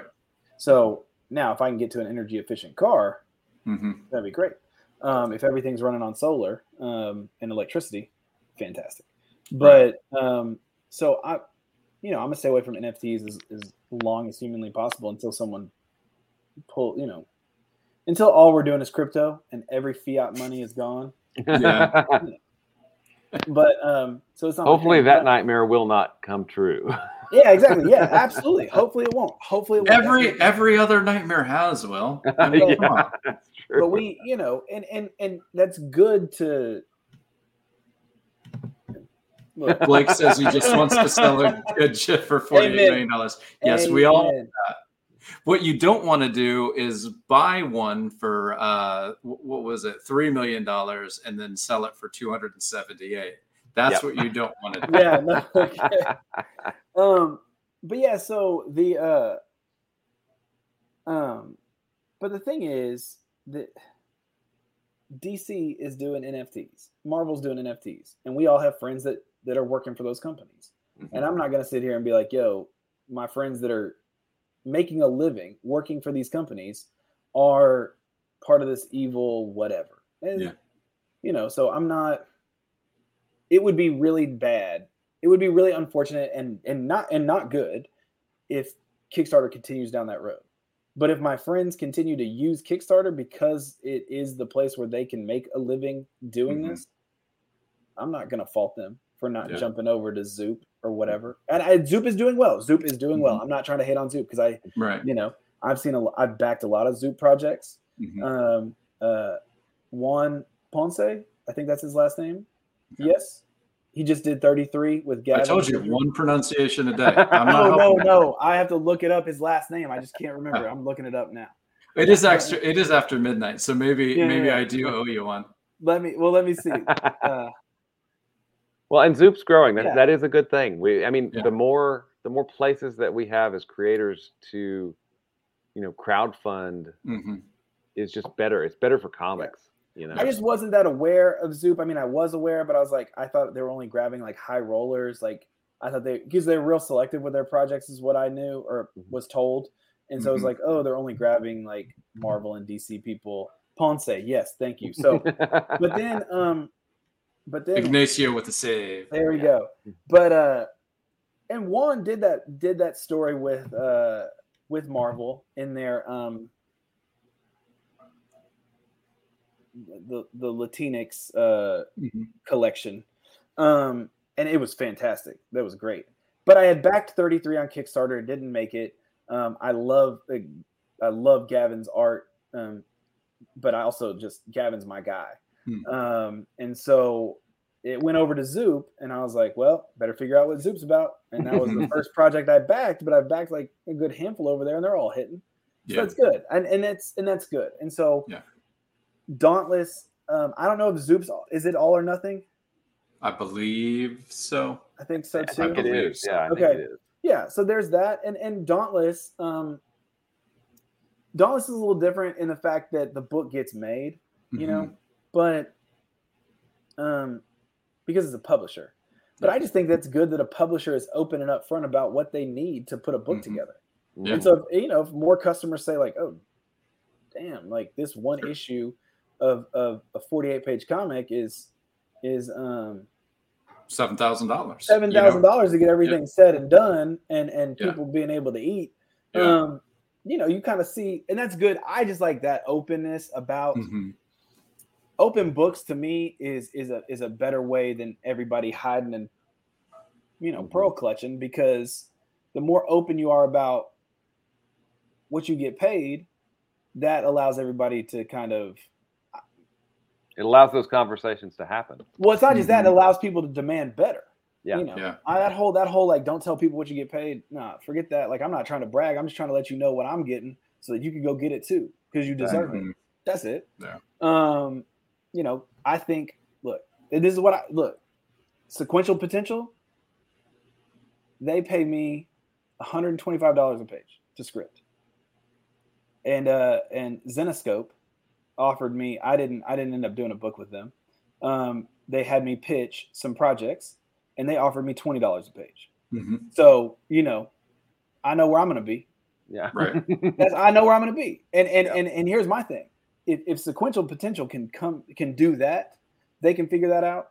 Mhm. And I over here hearing about like, you know, Boom and IDW and and even Marvel and stuff paying under that. That's tough. That's tough. Yeah. People deserve more. That's all I'm saying. And and I know.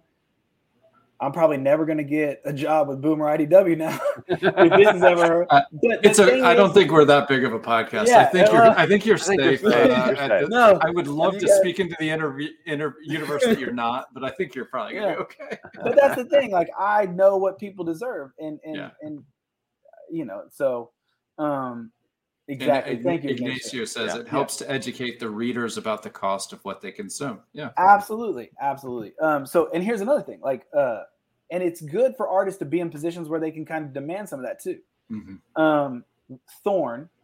Uh, so the artists of Mustard Seed and Thorn. I don't know if y'all have seen these. I, I mean, I talk about them plenty, so I'm sure you've seen it. I've seen little bit. Thorn more than mustard seed, to be honest. I've okay, so that, I've yeah. so I've gone quiet on Mustard Seed because because uh, Mark is doing the art for both, and Mhm. we can't make both at once. Um, and so I was pitching them out to see which would get picked up first. And now Mustard Seed got a lot of good inquiries because I did the pitch pit mad stuff with it, Okay. and um, and the, you know uh, editors from some good places came through. Uh, one Little Brown Books, you know, does Twilight and stuff. They're trying to do a like memoir, like autobiographical, semi-autobiographical line of, of books, and some Mhm. of them have come out, and they're fantastic. They're just fantastic. Mhm. They reached out, and they were an editor reached out for Mustard Seed, saying, "Hey, we might want to put it in this line of books," and then ended up, you know, just saying, "Hey, we've went with some other ones," and I've seen Mhm. them, and I'm like, "Yeah, you did." but But, um, I don't mind coming in second place to uh, Right. something like that. Yeah. right i feel not bad at all like Yeah. you know um i think my book can hold its own with them but i get it i get it Uh-huh. um so but then uh advent comics uh reached out tony Mm-hmm. over at advent um who i love i just love what they're doing reached out and was like hey um just want to let you know love the stuff you're putting out you can bring over any book you want nice. and I said, okay. And and they have diamond distribution. And that's like to me, Mhm. that's a big deal. That's a big Yeah. deal to me. Um and so I, I called Mark and I said, yo, and, and and here's the thing. I know Tony likes Advent, and uh, I mean I know Tony likes Thorn, uh, you Mhm. know, uh, over at Advent, and Advent has a superhero universe. So he was like, look, if you want to bring over your Western or bring over whatever, you can. Um, but I know Tony likes Thorn Mhm. and let me tell you this this is crazy this is and this kevin this might be a god moment thing it might be this this story here when i first like i've been kind of keying in on advent for four or five years now when i first was like looking at like what would be kind of a cool place for thorn Mhm. and i remember the first conversation i had with mark uh the artist i said man i would love for this book to be with advent comics and that was three years ago and then last September, he just sent me a message and was like, "You can bring anything over." And so I said, "I, I said, Mark, let's do it." And he said, "Let's do it." And I Mhm. sent I sent that message back to Tony. Said we want to bring Thorn over because that was the one I wanted.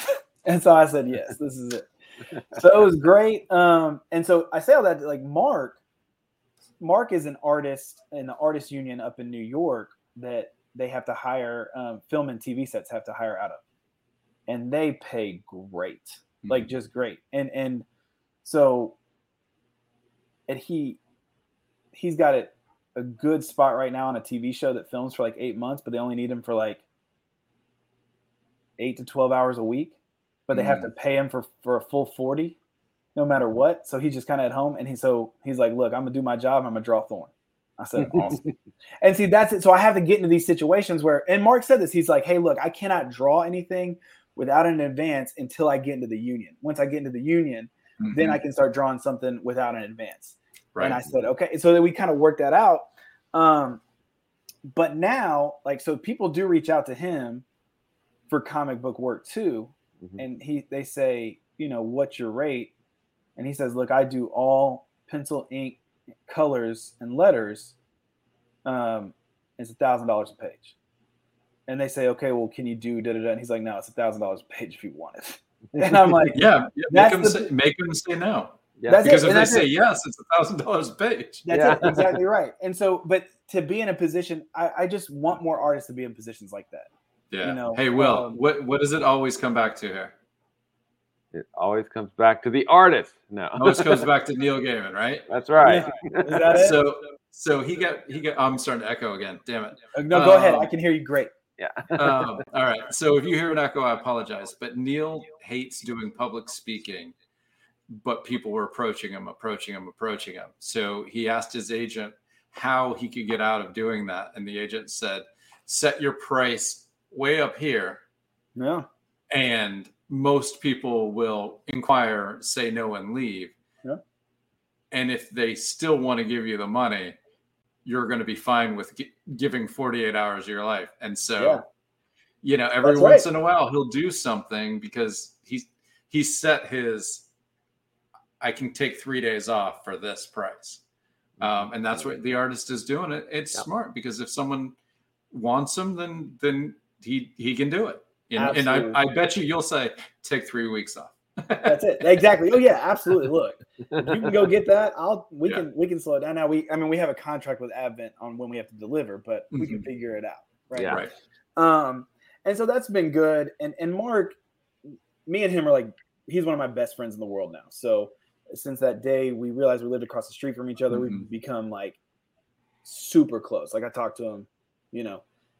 Now with so much going on for him in New York and me here, because uh, after he graduated, again, like we're both seminary guys who really don't care to do anything in a church ever. Um, like he went up to New York to become an artist full time. like mm-hmm. he, um, but yeah, so we've we've gotten a little busier, but you know we still talk at least once a week. Uh, you know, usually twice. Um, so it's it's been good. Uh, but yeah, I'm just glad he's in that position. Um, you know, and I, I wish more people were, and and that's my hope. So I got good news. Blake says he'll review your comic and have you on his show for three shiny pebbles and a bag of Skittle gummies. Just hey, whatever the address is, I'm sending it. Yeah, DM me your address, Blake, and I'm sending it over tonight. That's it. Um, no. I de- look. Blake is high high quality and high caliber, so anytime he, he's offering a review, I'm yeah. whatever the price.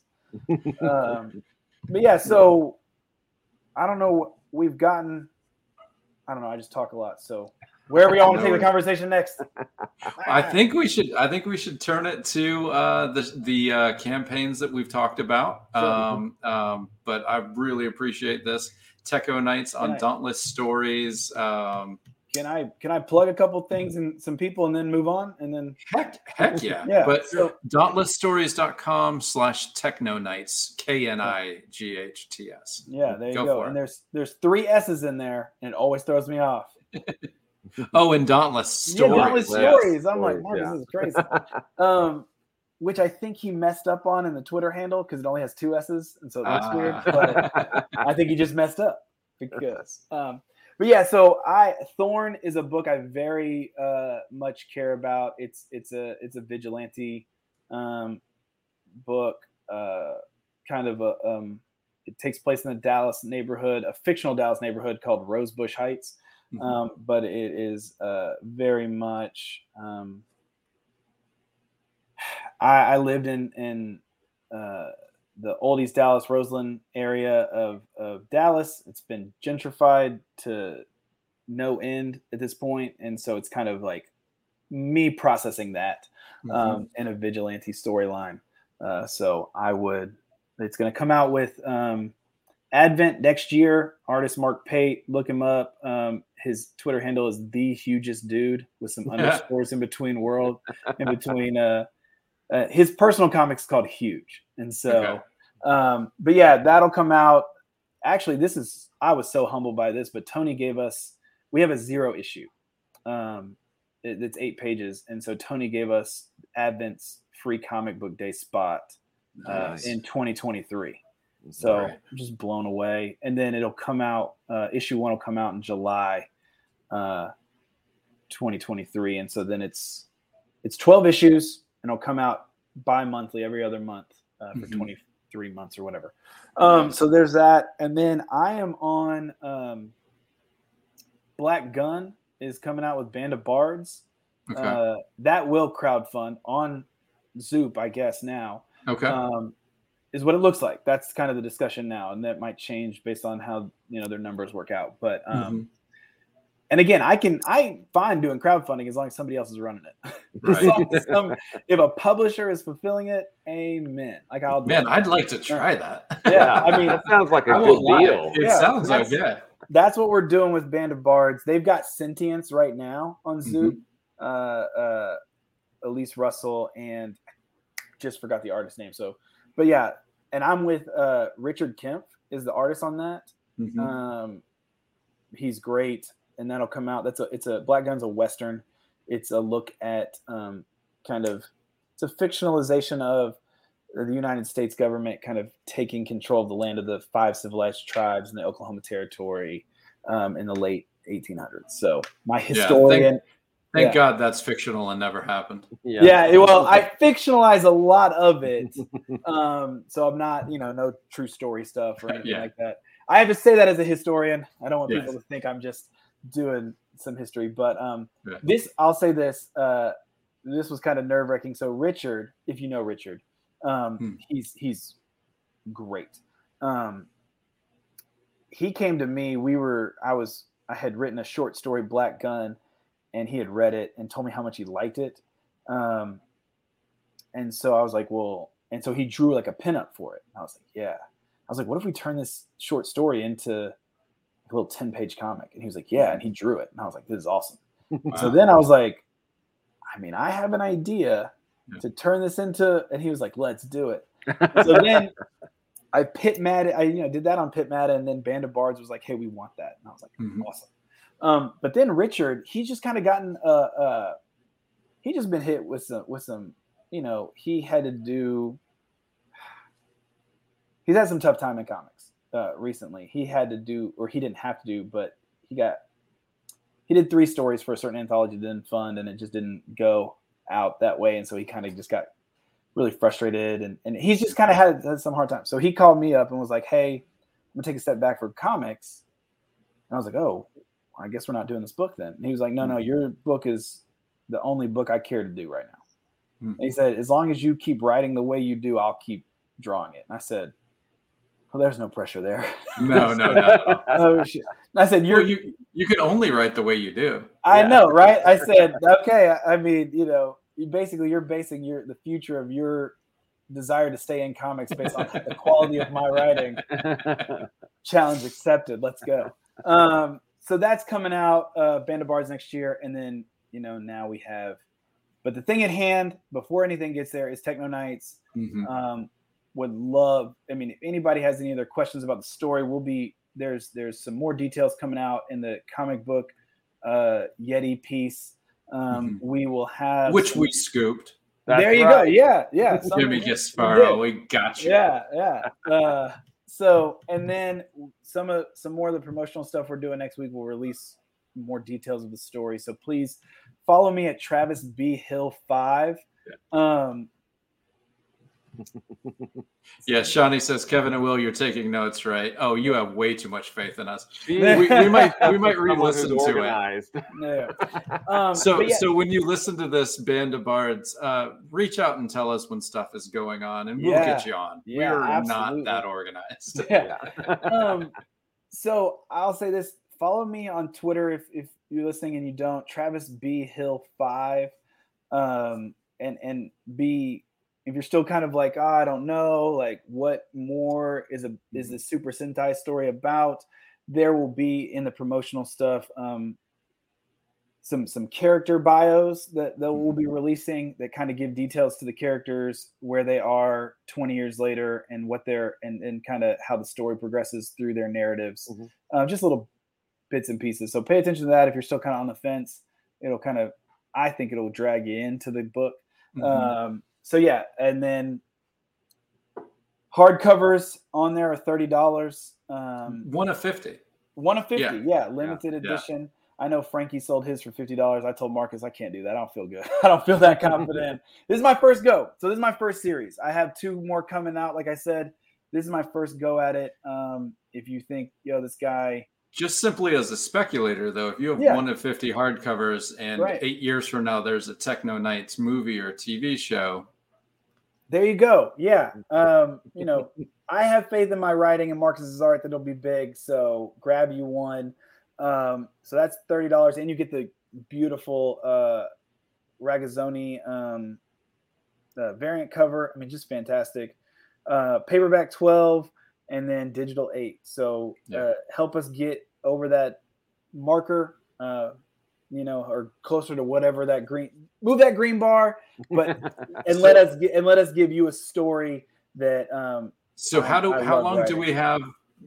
When is your Oh, three yeah. week window up? Oh, so April April 29th is when we're cutting off pre-orders, and then the book Okay. will uh, be shipped in either late September or early, early October. Um, and yeah, so April 29th, and that's just to let us know how many we need to be printing. That's Right, it. yeah. And so uh, we have our goal of printing, you know, 200 paperbacks in the first run, um, and then we will print 50 hardcovers, and those won't be reprinted. So there you go. Um, nice. hey and thank y'all so much for having me on kevin uh kevin reached out when he saw us go live with the the green light and kevin i really appreciate that Yeah. um yeah thank you thank you so much this has been fun Now, Will and I get to talk comics every Friday night. Are you kidding? It's awesome. There you go. I'm be I mean- tuning in more often now. Well, after the NBA playoffs, I'm sure. Well, I mean, you, Uh, you can yeah. you can you can have got- us on to the Oh, left yeah, and yeah. be watching. You know, That's right. I can sit in the living room and, and do this. This will be good. That's, that's easy. I have done that before, so that will be good. I don't have to talk, so that's easy. So here we go. We're going to talk about this is where it goes off the rails. We say this every week. We don't Yeah. prepare for this. It's late. We're tired. And sometimes we're talking about a project that we backed and read about like four weeks ago. Uh-huh. And that gets fun.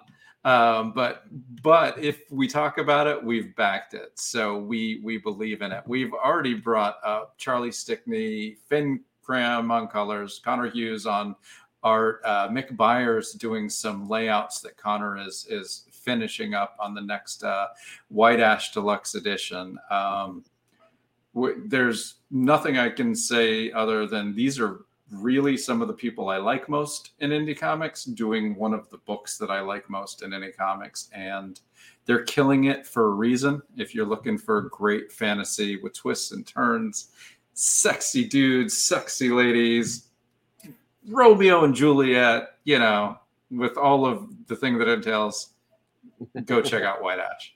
That's right. uh, how about Nine Crow? Or, yeah, could be. I just went next. Oh, You start talking about Nine Crow, I'll bring up the banner. I told you it was going to go off. we're already off. Yeah, there you go. uh, Nine Crow is a. Uh, let me pull it up here. Uh, Dora Mitchell uh, is the writer and artist and letterer. She does everything you see.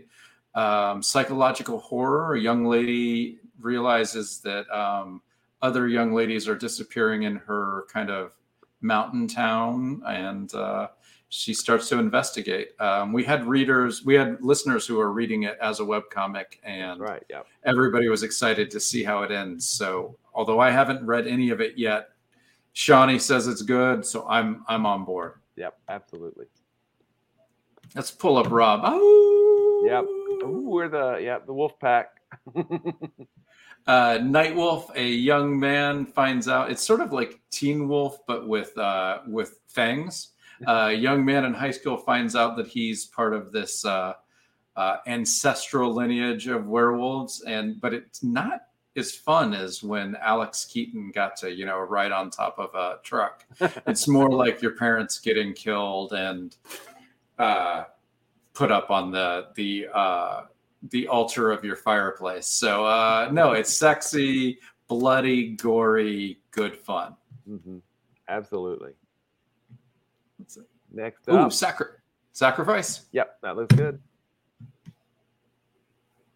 Uh, Laurent Valls Jr. His uh, is the writer uh, of this. It is a story. I think you you might really enjoy this one if you haven't checked it out, Travis. Um, it is a war between the angels and the demons. The demons are creating a ritual that will bring Lucifer to Earth to to end humanity, and they actually finish the ritual, except for the part where they kill the baby the angels are able to save the baby's life but not stop the ritual. So this baby gets to live whatever his full lifespan is, but when he dies, it's all over.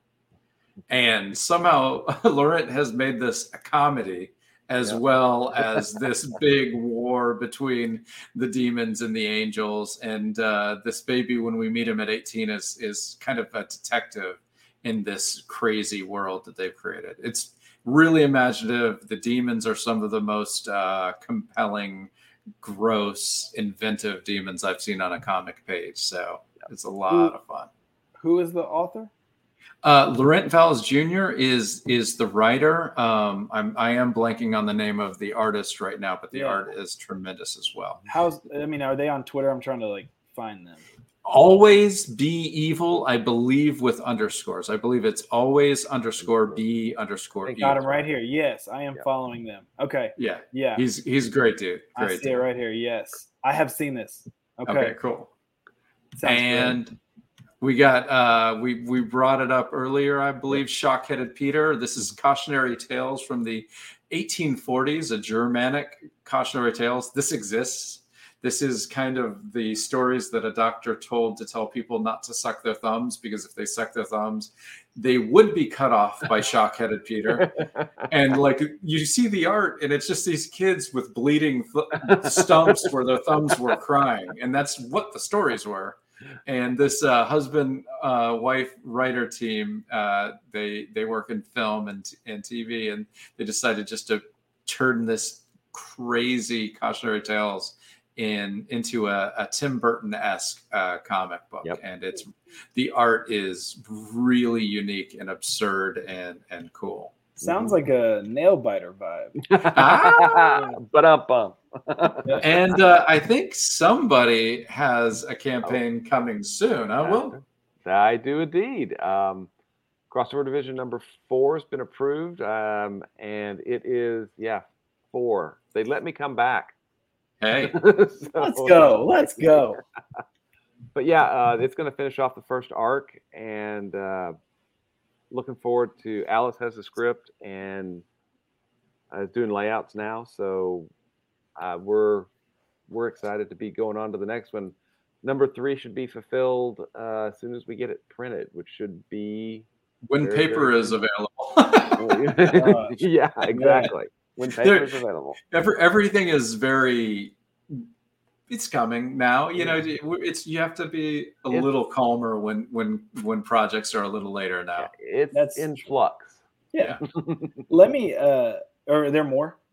That Yeah, that I is think that's that's that's, it for this. So, yeah. so you were saying it's the end of the first arc, and I know Kevin, you just did Tart 14, or was it 15? Yes, sir. Okay. Um, do you, so Will, do you have a number of issues like crossover division is playing for? Twenty. 20. Okay. awesome.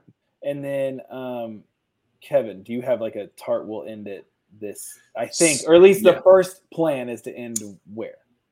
Uh, the first plan was to end around 42 issues, and then I found out how hard it is to make a, one comic book. yes. Uh, and then we went through our outline, and I was like, "Whoa, okay." Uh, I don't if if if if anyone has read Tart um, issues eight and nine are four different stories. yeah. Let's Yeah. just say the the first outline; those would be four issues, Okay. 24 pages each. And I realized narratively for the series, we could tell what we needed to tell in, in 12 page increments and get Awesome. four issues out in two.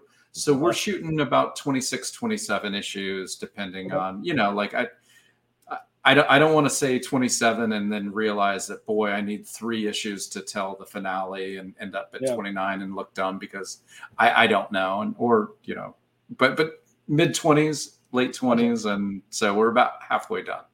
Gotcha. Well, Okay. past Kevin, let, us talk about past Kevin uh, Mm. because past Kevin uh, started out with Tart being quite a few more issues than that, if I remember correctly. 42. 42 is about what we were thinking of. yeah. Now, because I when I started, I thought, well, what's my favorite comic? That's Sandman. That's 75 issues. That's obviously what publishers want. Yeah. there you go. And then we we created all of this and we went to publishers and found out they would really like a three issue limited series that is, has a,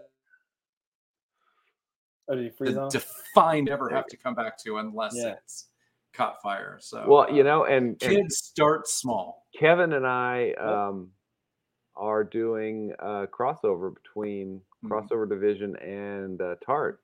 Yeah. Uh, there you go. that's coming maybe toward the end of this year, Mhm. maybe early next year, and uh, The stories will cross over. Yeah, yeah. our Oh, awesome. characters meet up in the same town. Yeah. So we did me- a yeah we did a print where they were our my lead character and his two lead characters were fighting the minotaur. And then we were just looking at it. It was really cool. Uh Oh, yeah.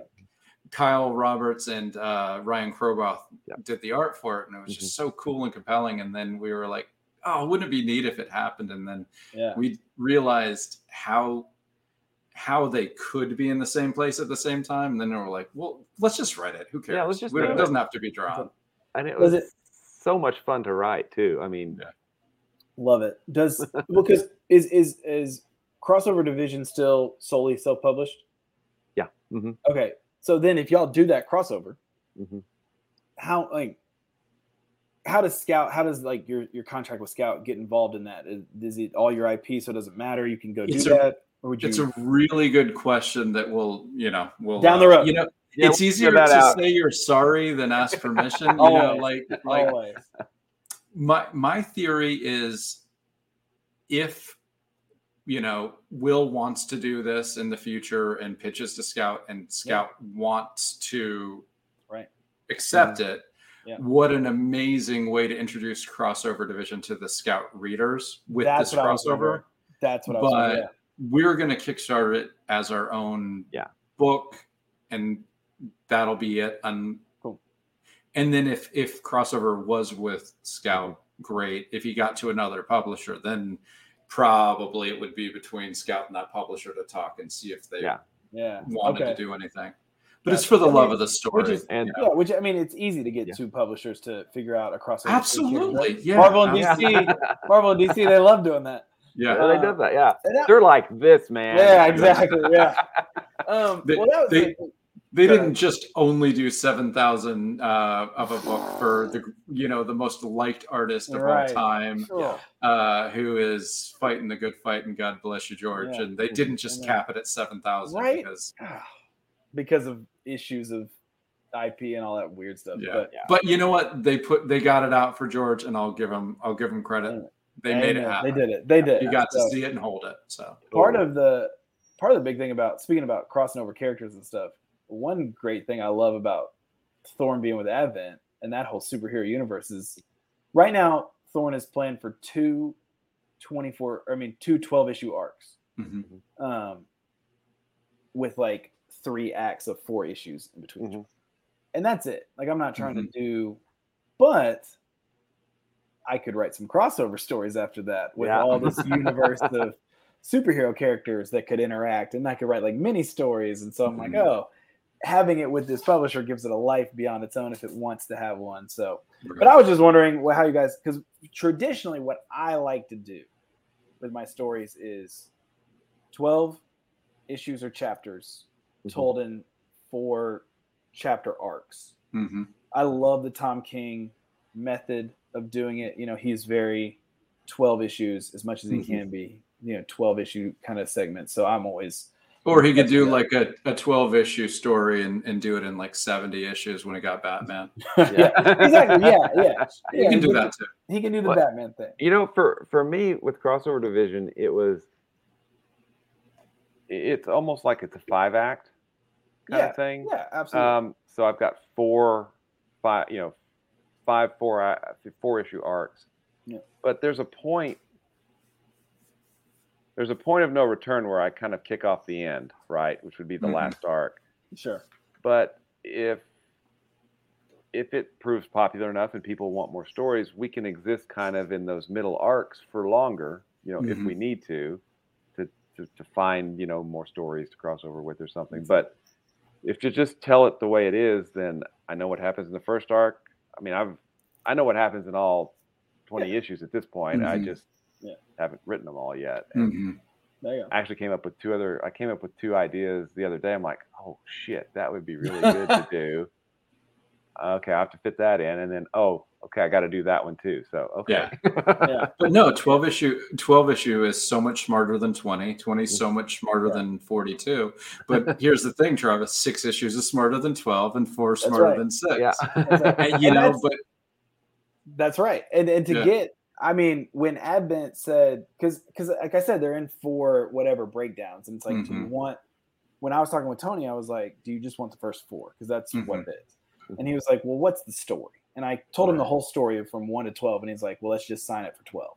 okay. I said, That's great. yeah, whatever. Yes. Yeah. absolutely. Wait, So, let me think about that. Okay. yeah, I did not. I did not say no. Yeah. Took me zero seconds to not say no. No, that's awesome. Well, Travis, I think uh, Shawnee said it best, and I almost clicked on the wrong banner, which would have been terrible. Um, Travis, it was awesome to get to chat with you. Yeah. Now, if I had said Shawnee said it best and clicked on this banner, I would have looked like such a douchebag. No, I love you, man. That's perfect. No, that's awesome. That's good too. No, did say it best. Johnny, we love that you love our books, but boy, if I would have led with "She said it best," I I Yeah. would not have lived that down in my own mind for a long time. Yeah. But um, it is it is about my bedtime. It's about one o'clock here. Yeah. Uh, Travis, thank you for joining us. Yeah. And Yes, uh, I told my wife much. we would get late night tacos as soon as this was over, and I said by midnight we're gonna go do that. So that is perfect timing. It's twelve oh one. you go you go Yeah. enjoy some tacos, and it was a Yeah. pleasure talking to you. Yeah. Thank you so Thanks. much, and I hope we get to talk again soon. Anytime. All right. Good night, everybody. All right.